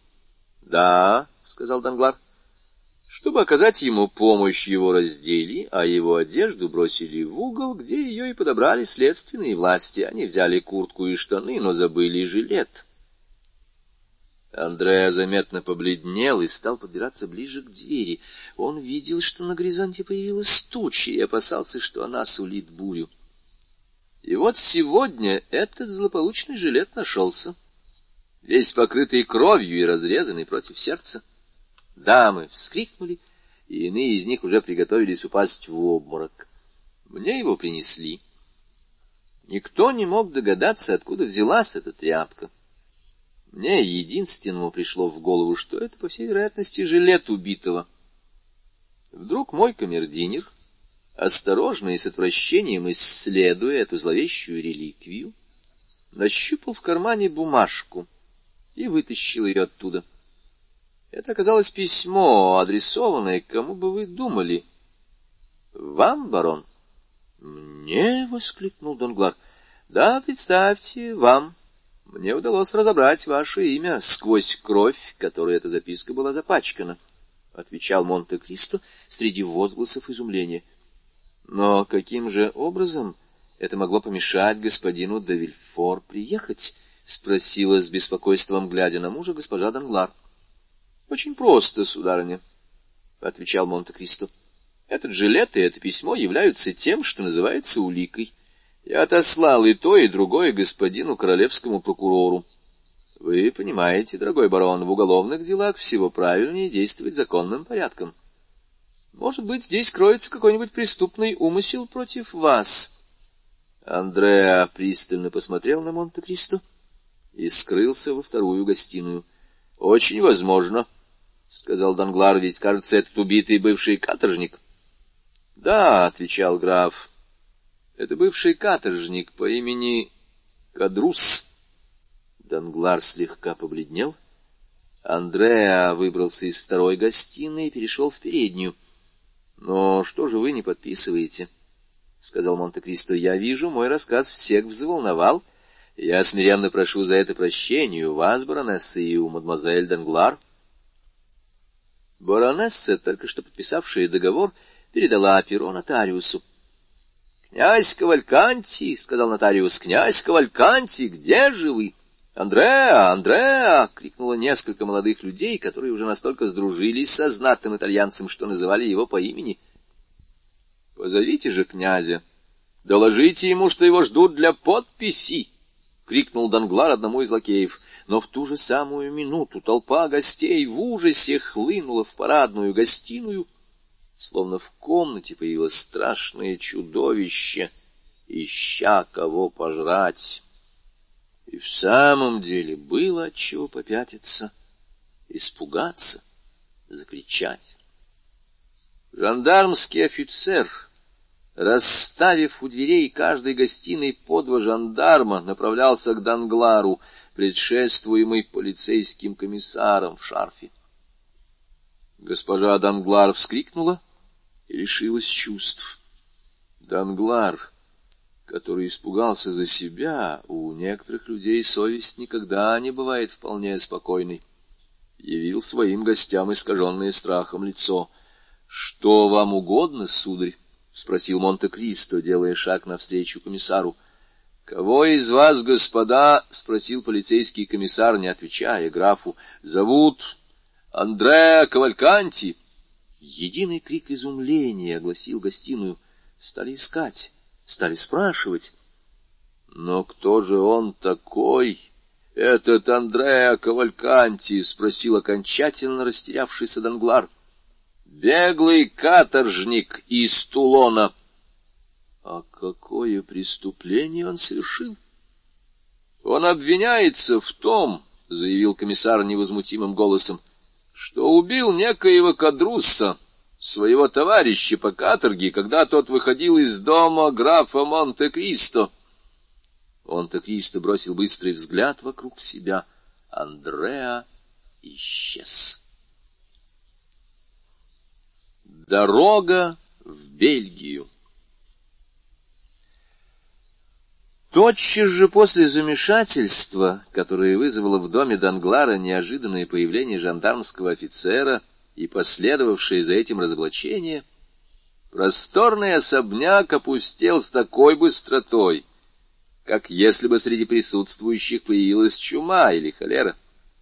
Через все двери, по всем лестницам устремились гости, спеша удалиться, или, вернее, сбежать.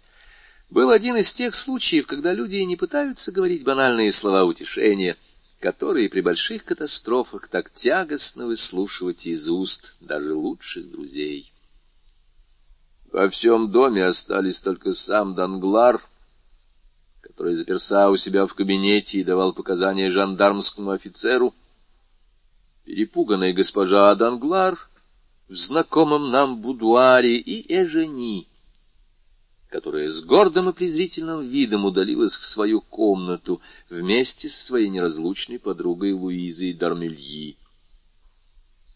Что касается многочисленных слуг, еще более многочисленных в этот вечер, чем обычно, так как по случаю торжественного дня были наняты мороженщики, повара и метрдотели из кафе де Пари, то, обратив на хозяев весь свой гнев за то, что они считали для себя оскорблением, они толпились в буфетной, в кухнях, в людских, и очень мало интересовались своими обязанностями, исполнение которых, впрочем, само собою прервалось. Среди всех этих различных людей, взволнованных самыми разнообразными чувствами, только двое заслуживают нашего внимания — это и жени Данглар, и Луиза Дармельи. Невеста, как мы уже сказали, удалилась с гордым и презрительным видом, походкой оскорбленной королевы, в сопровождении подруги, гораздо более взволнованной, чем она сама. Придя к себе в комнату, Эжени заперла дверь на ключ, а Луиза бросилась в кресло. — О, боже мой! Какой ужас! — сказала она. — кто бы мог подумать, Андреа Кавальканти, обманщик, убийца, беглый каторжник. Губы жени искривились насмешливой улыбкой. — Право, меня преследует какой-то рок, — сказала она. — Избавиться от Морсера, чтобы налететь на Кавальканти. — Как ты можешь их равнять, жени? Молчи. Все мужчины подлецы. Я счастлива, что могу не только ненавидеть их, теперь я их презираю. — что мы будем делать? — спросила Луиза. — Что делать? — Да. То, что собирались сделать через три дня. Мы уедем.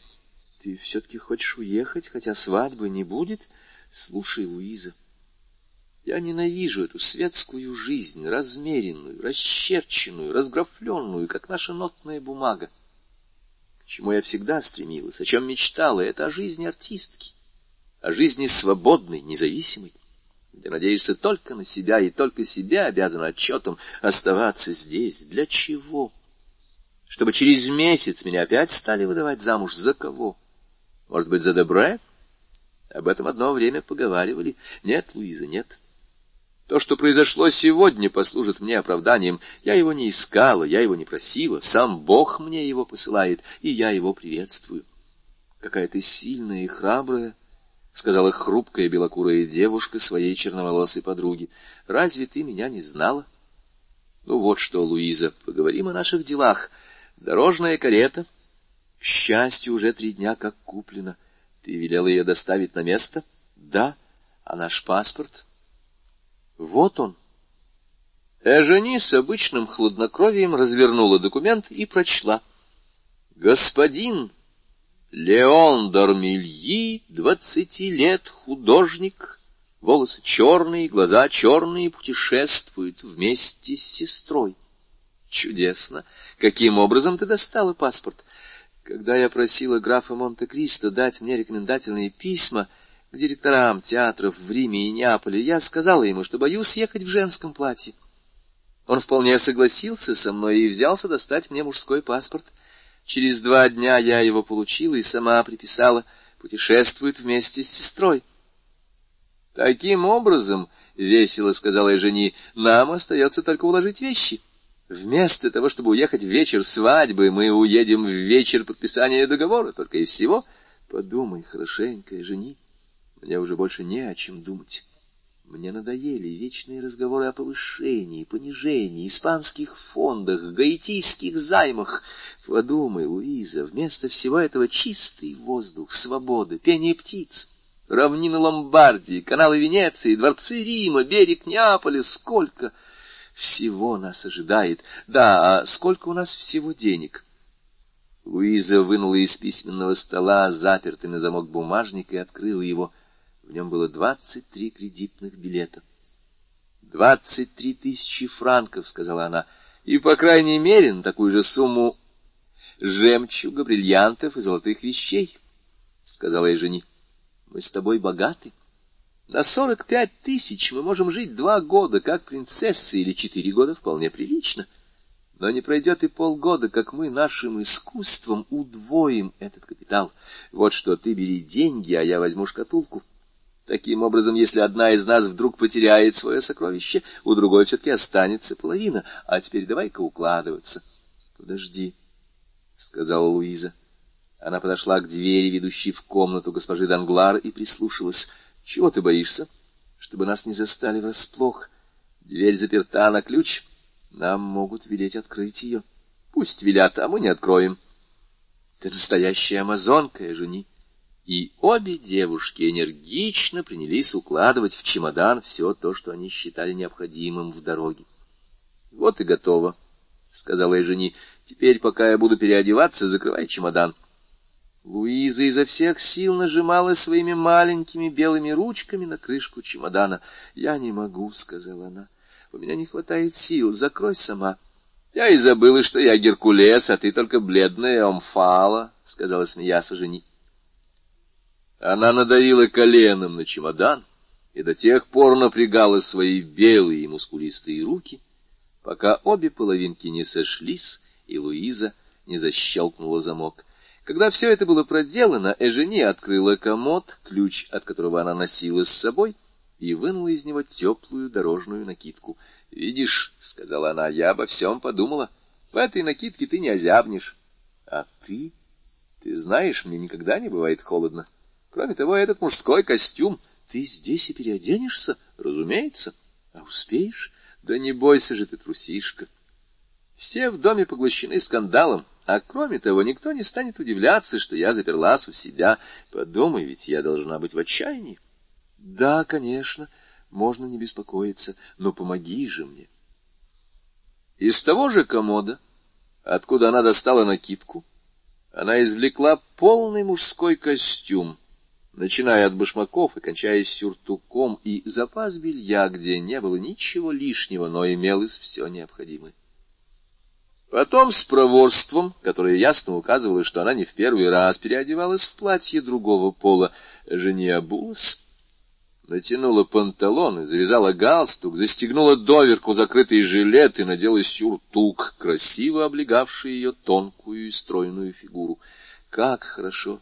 Правда, очень хорошо, — сказала Луиза с восхищением, глядя на нее. Но твои чудные косы, которым завидуют все женщины, как ты их запрячешь под мужскую шляпу? Вот увидишь, — сказала я жени, и, зажав левой рукой густую косу, которую с трудом охватывали ее длинные пальцы, она правой схватила большие ножницы, и вот в этих роскошных волосах заскрипела сталь, и они тяжелой волной упали к ногам девушки, откинувшейся назад, чтобы предохранить сюртук. Затем Эжени срезала пряди волос у висков, при этом она не выказала ни малейшего сожаления. Напротив, ее глаза под черными, как смоль, бровями блестели еще ярче и задорнее, чем всегда. «Ах, твои чудные волосы!» — с грустью сказала Луиза. «А разве так не во сто раз лучше?» — воскликнула Эжени, приглаживая свои короткие кудри. «И разве, по-твоему, я так некрасивее?» «Ты красавица, ты всегда красавица!» — воскликнула Луиза. «Но куда же мы теперь направимся?» Да хоть в Брюссель, если ты ничего не имеешь против. Это самая близкая граница. Мы проедем через Брюссель, Льеж, поднимемся по Рейну до Страсбурга, проедем через Швейцарию и спустимся через Сен-Готар в Италию. Ты согласна? Ну, разумеется. Что ты так смотришь на меня? Ты очаровательна в таком виде. Право, можно подумать, что ты меня похищаешь. Черт возьми, так оно и есть. Ты, кажется, брониться научилась, жени.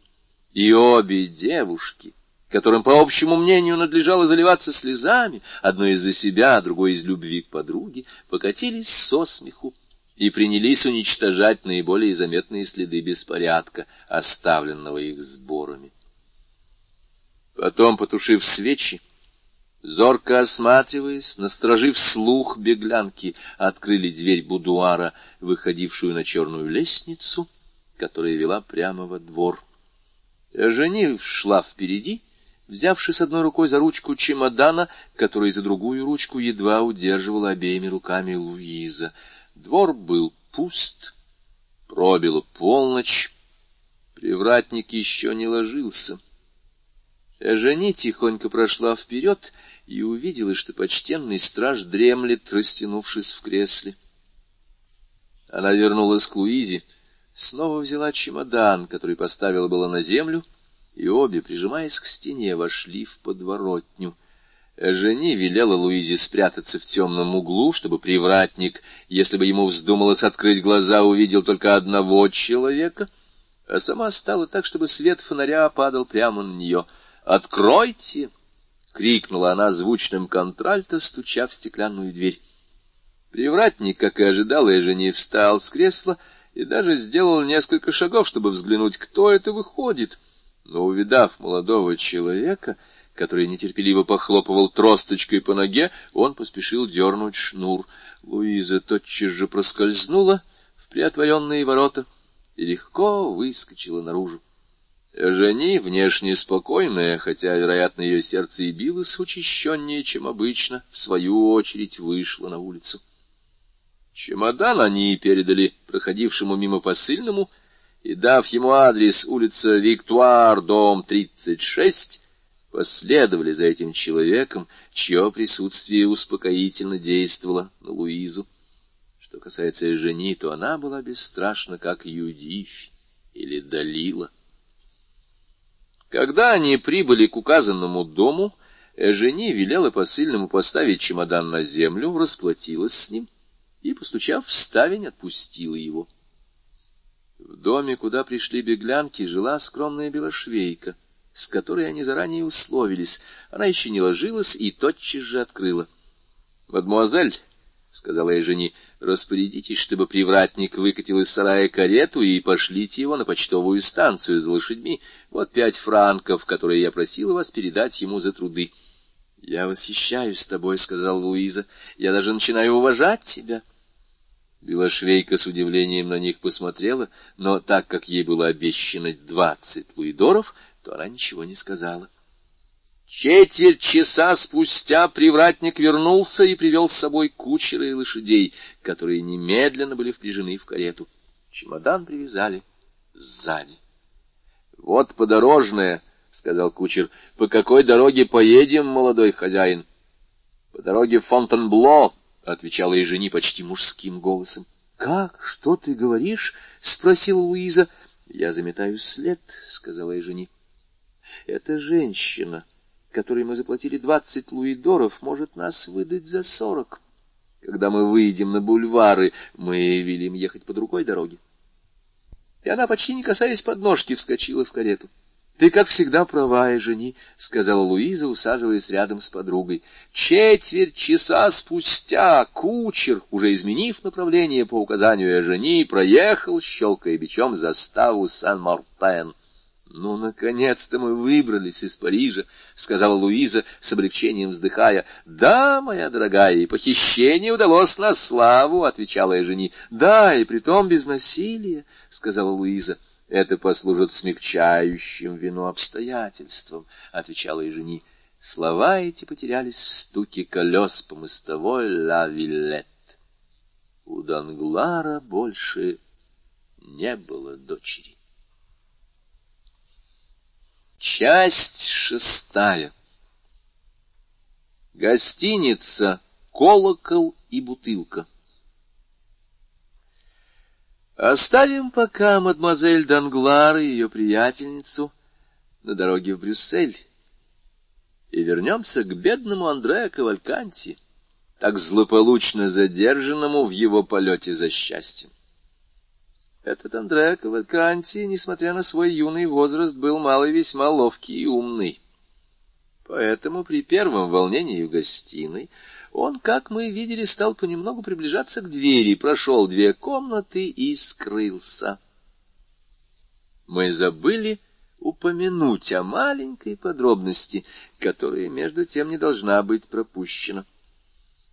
В одной из комнат, через которые прошел Кавальканти, были выставлены футляры с бриллиантами, кашемировые шали, кружева, валансьен, английские ткани, словом, весь тот подбор соблазнительных предметов, одно упоминание о котором заставляет трепетать сердца девицы, который называется приданым. Проходя через эту комнату, Андре доказал, что он малый не только весьма умный и ловкий, но и предусмотрительный и доказал это тем, что захватил наиболее крупные из выставленных драгоценностей. Снабженный этим подспорьем, Андреа почувствовал, что ловкость его удвоилась, и, выпрыгнув в окно, ускользнул от жандармов. Высокий, сложенный, как античный атлет, мускулистый, как спартанец, Андре бежал целых четверть часа, сам не зная, куда он бежит, только чтобы отдалиться от того места, где его чуть не схватили. Свернув с улицы Монблан и руководимый тем чутьем, которое приводит зайца к норе, а вора к городской заставе, он очутился в конце улицы Лафайет. Задыхаясь, весь в поту, он остановился. Он был совершенно один — Слева от него простиралось пустынное поле Сен-Лазар, а направо весь огромный Париж.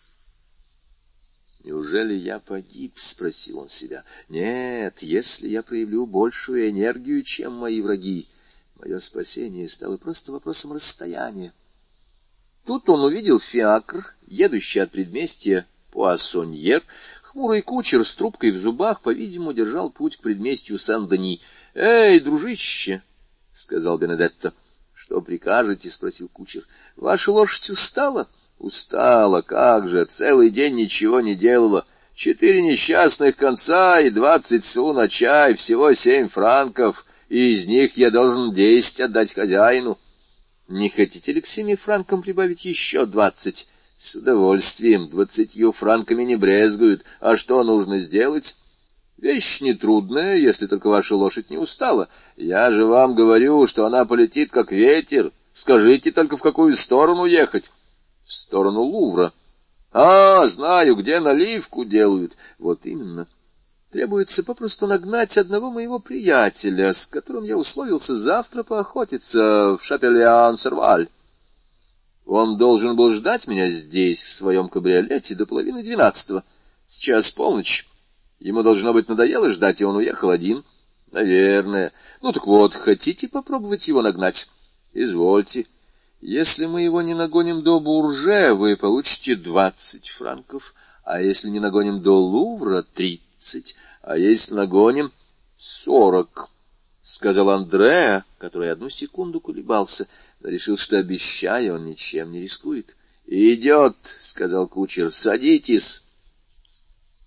Андреа сел в фиакр, который быстро пересек предместье Сен-Дени, проехал предместье Сен-Мортен, миновал заставу и въехал в бесконечную Ла-Виллет.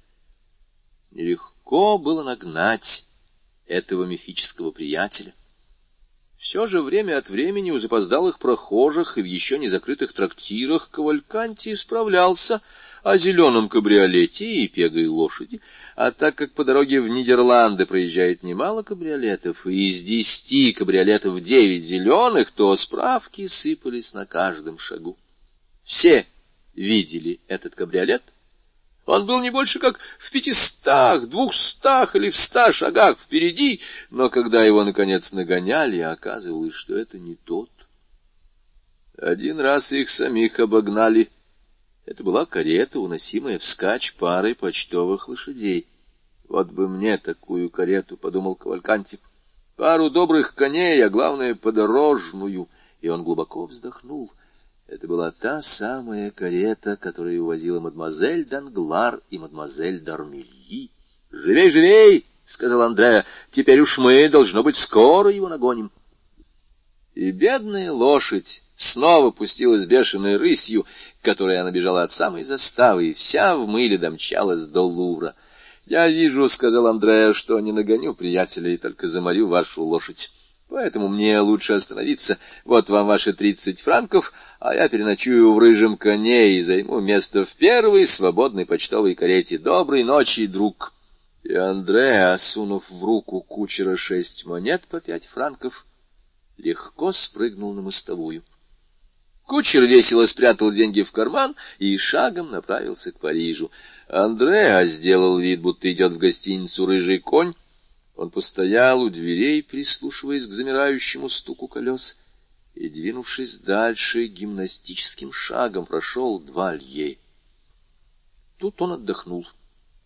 Он находился, по-видимому, совсем близко от Шапель-Ан-Серваль, куда, по его словам, он и направлялся — не усталость принудила Андрея Кавальканти остановиться, а необходимость принять какое-нибудь решение и составить план действий.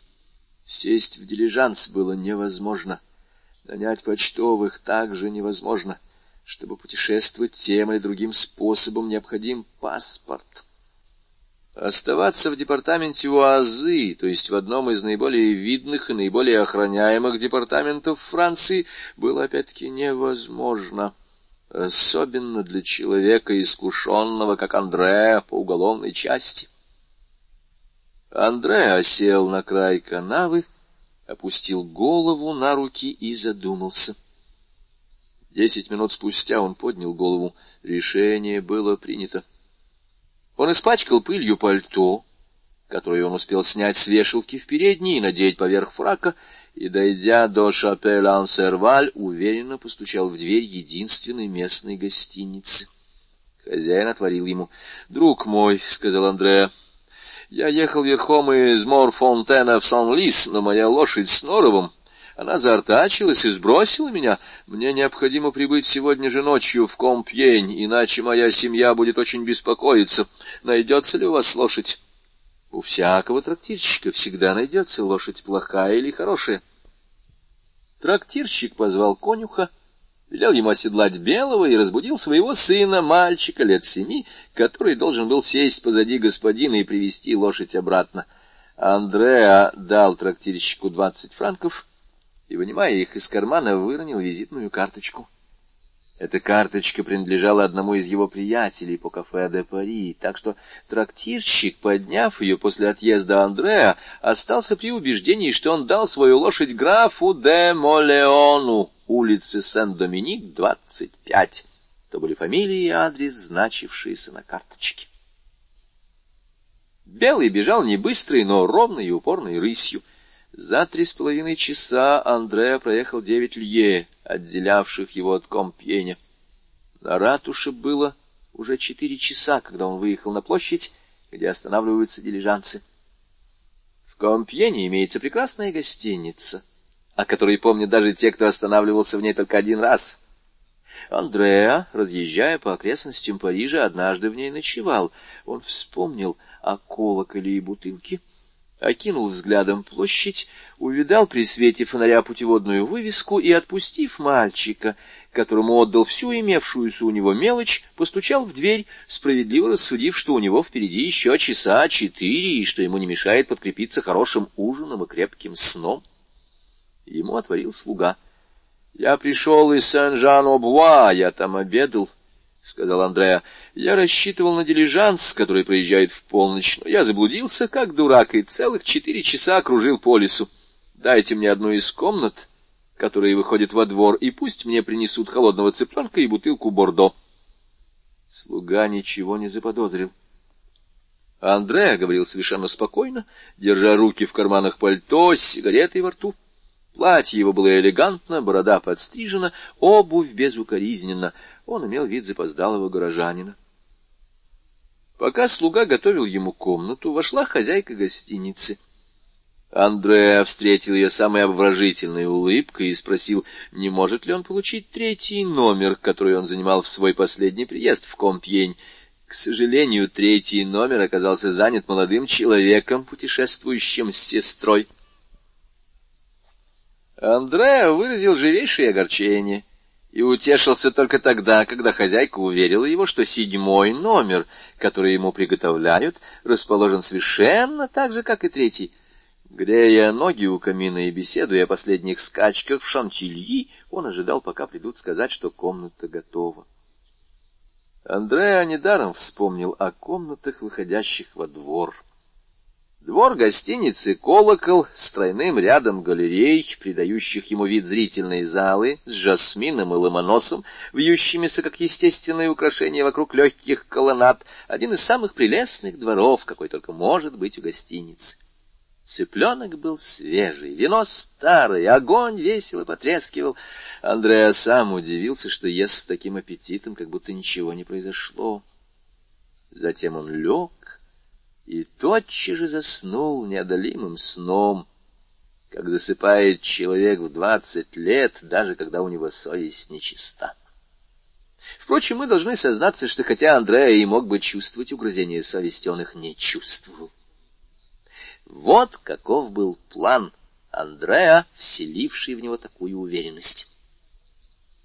Он встанет с рассветом, выйдет из гостиницы, добросовестнейшим образом заплатив по счету, доберется до леса, поселится у какого-нибудь крестьянина под предлогом занятий живописью, раздобудет одежду дровосека и топор, сменит облик светского льва на облик рабочего. Потом, когда руки его почернеют, волосы потемнеют от свинцового гребня, лицо покроется загаром, наведенным по способу, которому его когда-то научили товарищи в Тулоне. Он проберется лесом к ближайшей границе, шагая ночью, высыпаясь днем в чащах и оврагах и приближаясь к населенным местам лишь изредка, чтобы купить хлеба. Перейдя границу, он превратит бриллианты в деньги. Стоимость их присоединит к десятку кредитных билетов, которые он на всякий случай всегда имел при себе и у него таким образом наберется как-никак пятьдесят тысяч ливров, что на худой конец не так уж плохо. Вдобавок, он очень рассчитывал на то, что данглары постараются рассеять молву о постигшей их неудаче. Вот что, помимо усталости, помогло Андреа так быстро и крепко заснуть. Впрочем, чтобы проснуться, возможно, раньше, Андреа не закрыл ставни, а только запер дверь на задвижку и оставил раскрытым на ночном столике свой острый нож, прекрасный закал которого был им испытан и с которым он никогда не расставался. Около семи часов утра Андреа был разбужен теплым и ярким солнечным лучом, скользнувшим по его лицу. Во всяком правильно работающем мозгу господствующая мысль а таковая всегда имеется, засыпает последний, и первый озаряет пробуждающееся сознание. Андреа не успел еще вполне открыть глаза, как господствующая мысль уже овладела им и подсказала ему, что он спал слишком долго. Он соскочил с кровати и подбежал к окну. По двору шел жандарм. Жандарм вообще одно из самых примечательных явлений на свете, даже для самых безгрешных людей, но для пугливой совести — имеющий основание быть таковой, желтый, синий и белый цвет его мундира, самые зловещие цвета на свете. Почему жандарм? — спросил себя Андреа, и тут же сам себе ответил с той логикой, которую читатель мог уже подметить в нем. Нет ничего странного в том, что жандарм пришел в гостиницу, но пора одеваться. — и он оделся с быстротой, от которой его не отучил лакей за несколько месяцев светской жизни, проведенных им в Париже. — Ладно, — говорил Андрей, одеваясь, — я подожду, пока он уйдет, а когда он уйдет, я улизну. С этими словами он, уже одетый, осторожно подошел к окну и вторично поднял кисейную занавеску. Но не только первый жандарм не ушел а появился еще и второй синий, желтый и белый мундир у единственной лестницы, по которой Андреа мог спуститься, между тем как третий верхом с ружьем в руке охранял единственные ворота, через которые он мог выйти на улицу. Этот третий жандарм был в высшей степени знаменателен, поэтому перед ним теснились любопытные, плотно загораживая ворота. «Меня ищут», — было первой мыслью Андрея. «Ах, черт!» Он побледнел и беспокойно осмотрелся. Его комната, как и все комнаты этого этажа, имела выход только на наружную галерею, открытую всем взглядом. «Я погиб», — было его второй мыслью. В самом деле, для человека в положении Андреа арест означал суд, приговор, смерть, смерть без пощады и без отлагательств. Он судорожно сжал голову руками. В этот миг он чуть с ума не сошел от страха. Но вскоре в вихре мыслей, бушевавших в его голове, блеснула надежда. Слабая улыбка тронула его побледневшие губы. Он оглядел комнату. Все, что ему было нужно, оказалось на письменном столе — перо, чернила и бумага. Он обмакнул перо в чернила и рукой, которую он принудил быть твердой, написал на первой странице следующие строки — у меня нет денег, чтобы заплатить по счету, но я честный человек.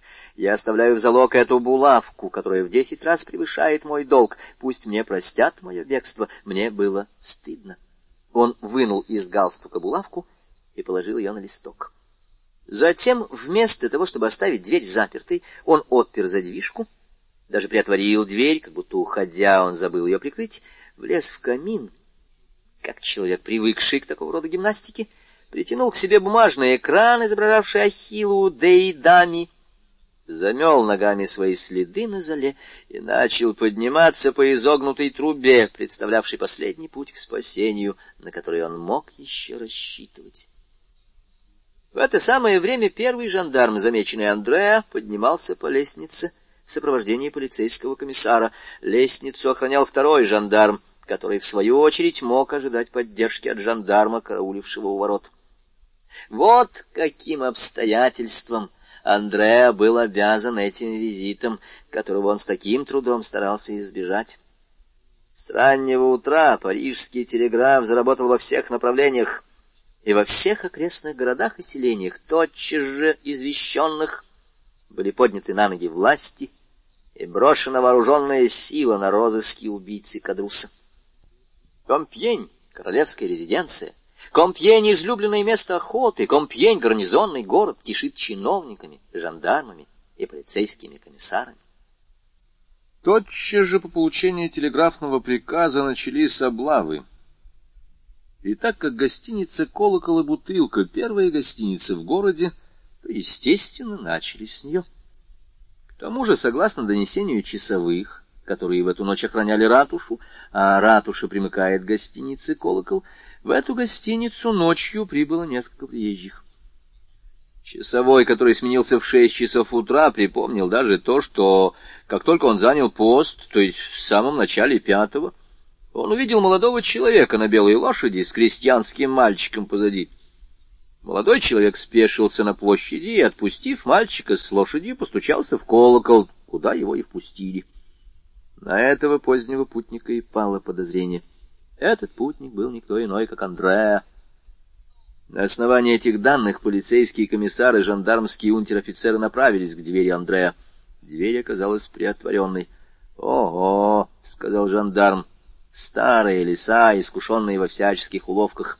Плохой признак — открытая дверь. Я предпочел бы видеть ее запертой на три замка». И в самом деле записка и булавка, оставленные Андреа на столе, подтверждали, или, вернее, указывали на печальную истину. Андреа сбежал. Мы говорим «указывали», потому что жандарм был не из тех людей, которые довольствуются первым попавшимся объяснением. Он осмотрелся, заглянул под кровать, откинул штору, открыл шкафы и, наконец, подошел к камину. Благодаря предусмотрительности Андреа на зале не осталось никаких следов. Но как-никак это был выход. При данных обстоятельствах всякий выход должен был стать предметом тщательного обследования. Поэтому жандарм велел принести хвороста и соломы. Он сунул все это в трубу камина, словно заряжая мортиру, и поджег. Пламя загудело в трубе. Густой дым рванулся в дымоход и столбом взвился к небу, но преступник не свалился в камин, как того ожидал жандарм. Андреа с юных лет, воюя с обществом, стоил любого жандарма, будь этот жандарм даже в почтенном чине унтер-офицера. Предвидя испытание огнем, он выбрался на крышу и прижался к трубе. У него даже мелькнула надежда на спасение, когда он услышал, как унтер-офицер громко крикнул обоим жандармам «Его там нет!» Но осторожно вытянув шею, он увидел, что жандармы, вместо того, чтобы уйти, как это было бы естественно после такого заявления, напротив, удвоили внимание. Он, в свою очередь, посмотрел вокруг. Ратуша, внушительная постройка XVI века, возвышалась вправо от него, как мрачная твердыня. Из ее окон можно было рассмотреть все углы и закоулки крыши, на которой он притаился, как долину с высокой горы. Андреа понял, что в одном из этих окон немедленно появится голова жандарма. Если его обнаружит, он погиб. Бегство по крышам не сулило ему никакой надежды на успех. Тогда он решил спуститься не тем путем, как поднялся, но путем сходным. Он поискал трубу, из которой не шел дым, дополз до нее и нырнул в отверстие, никем не замеченный. И в ту же минуту в ратуше отворилось окошко, и показалась голова жандарма. С минуту голова оставалась неподвижной, подобно каменным изваяниям, украшающим здание, потом с глубоким разочарованным вздохом скрылась. Спокойный и величавый, как закон, который он представлял, унтер-офицер прошел, не отвечая на вопросы, сквозь толпу и вернулся в гостиницу. — Ну что? — спросили оба жандарма. — А то, ребята, — отвечал унтер-офицер, — что разбойник, видно, в самом деле улизнул от нас рано утром. Но мы пошлем людей в сторону Виллекотре и к Нуайону, обшарим лес и настигнем его непременно. Не успел почтенный блюститель закона произнести с чисто унтер-офицерской интонацией это энергичное слово, как крики ужаса. И отчаянный трезвон колокольчика огласили двор гостиницы — «О, что это такое?» — воскликнул жандарм. «Видно, кто-то торопится не на шутку», — сказал хозяин. «Из какого номера звонят?» «Из третьего».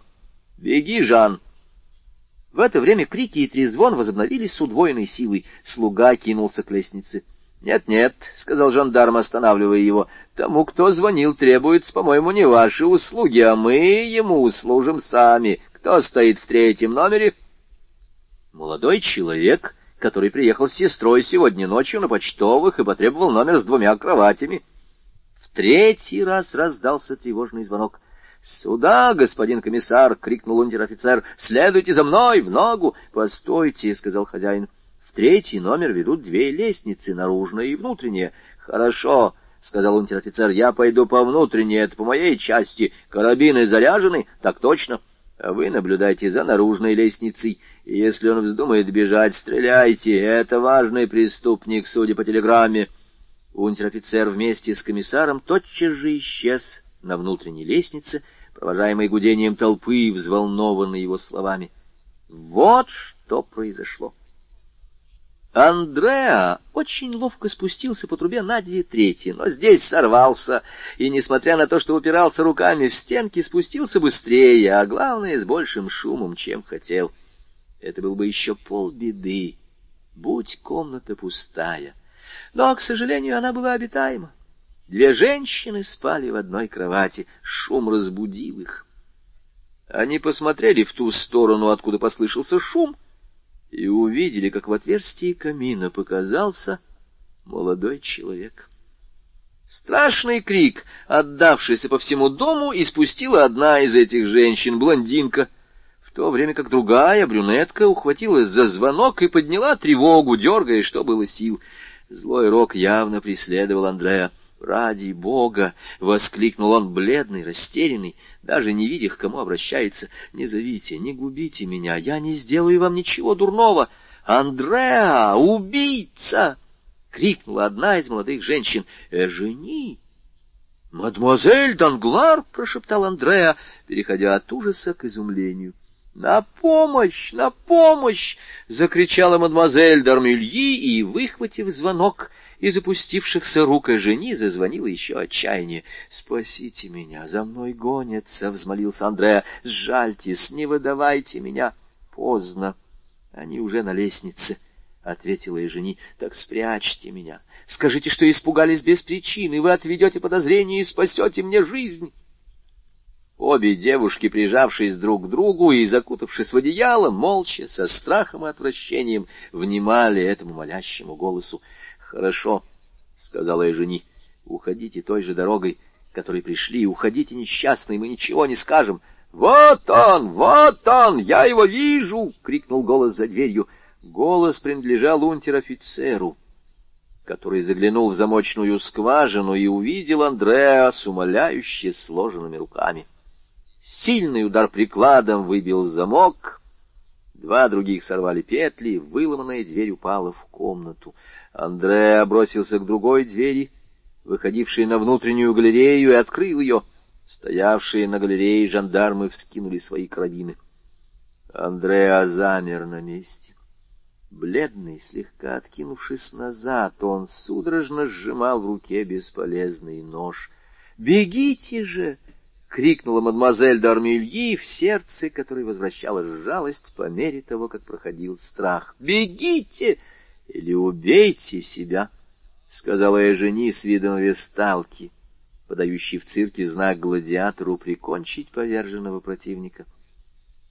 Андреа вздрогнул и взглянул на девушку с улыбкой презрения, говорящей о том, что его низкой душе непонятны величайшие жертвы, которых требует неумолимый голос чести. «Убить себя!» — сказал он, бросая нож. «Зачем?»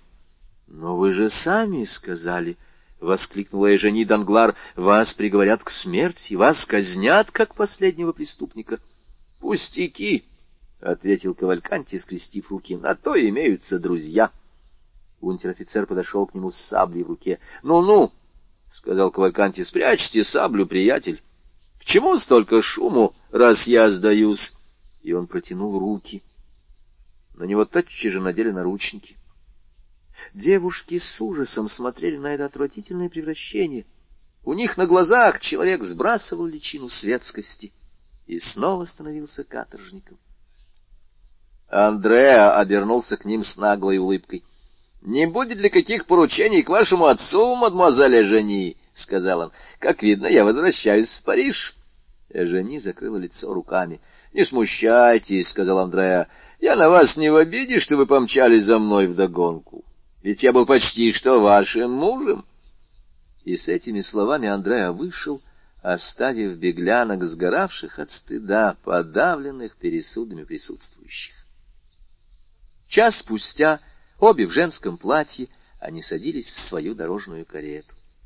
Чтобы оградить их от посторонних взглядов, ворота гостиницы заперли, но когда ворота открылись, им все-таки пришлось проехать сквозь строй любопытных, которые, перешептываясь, провожали их насмешливыми взглядами. Жене опустила шторы, но если она ничего не видела, она все же слышала, и насмешки долетали до ее ушей. «Отчего мир не пустыня?» — вскричала она, бросаясь в объятия подруги. Ее глаза сверкали той яростью, которая заставляла Нерона жалеть, что у римского народа не одна голова, и что нельзя ее отсечь одним ударом. На следующий день они прибыли в Брюссель и остановились в отель де Фландр. Андреа еще накануне был заключен в тюрьму консьержери.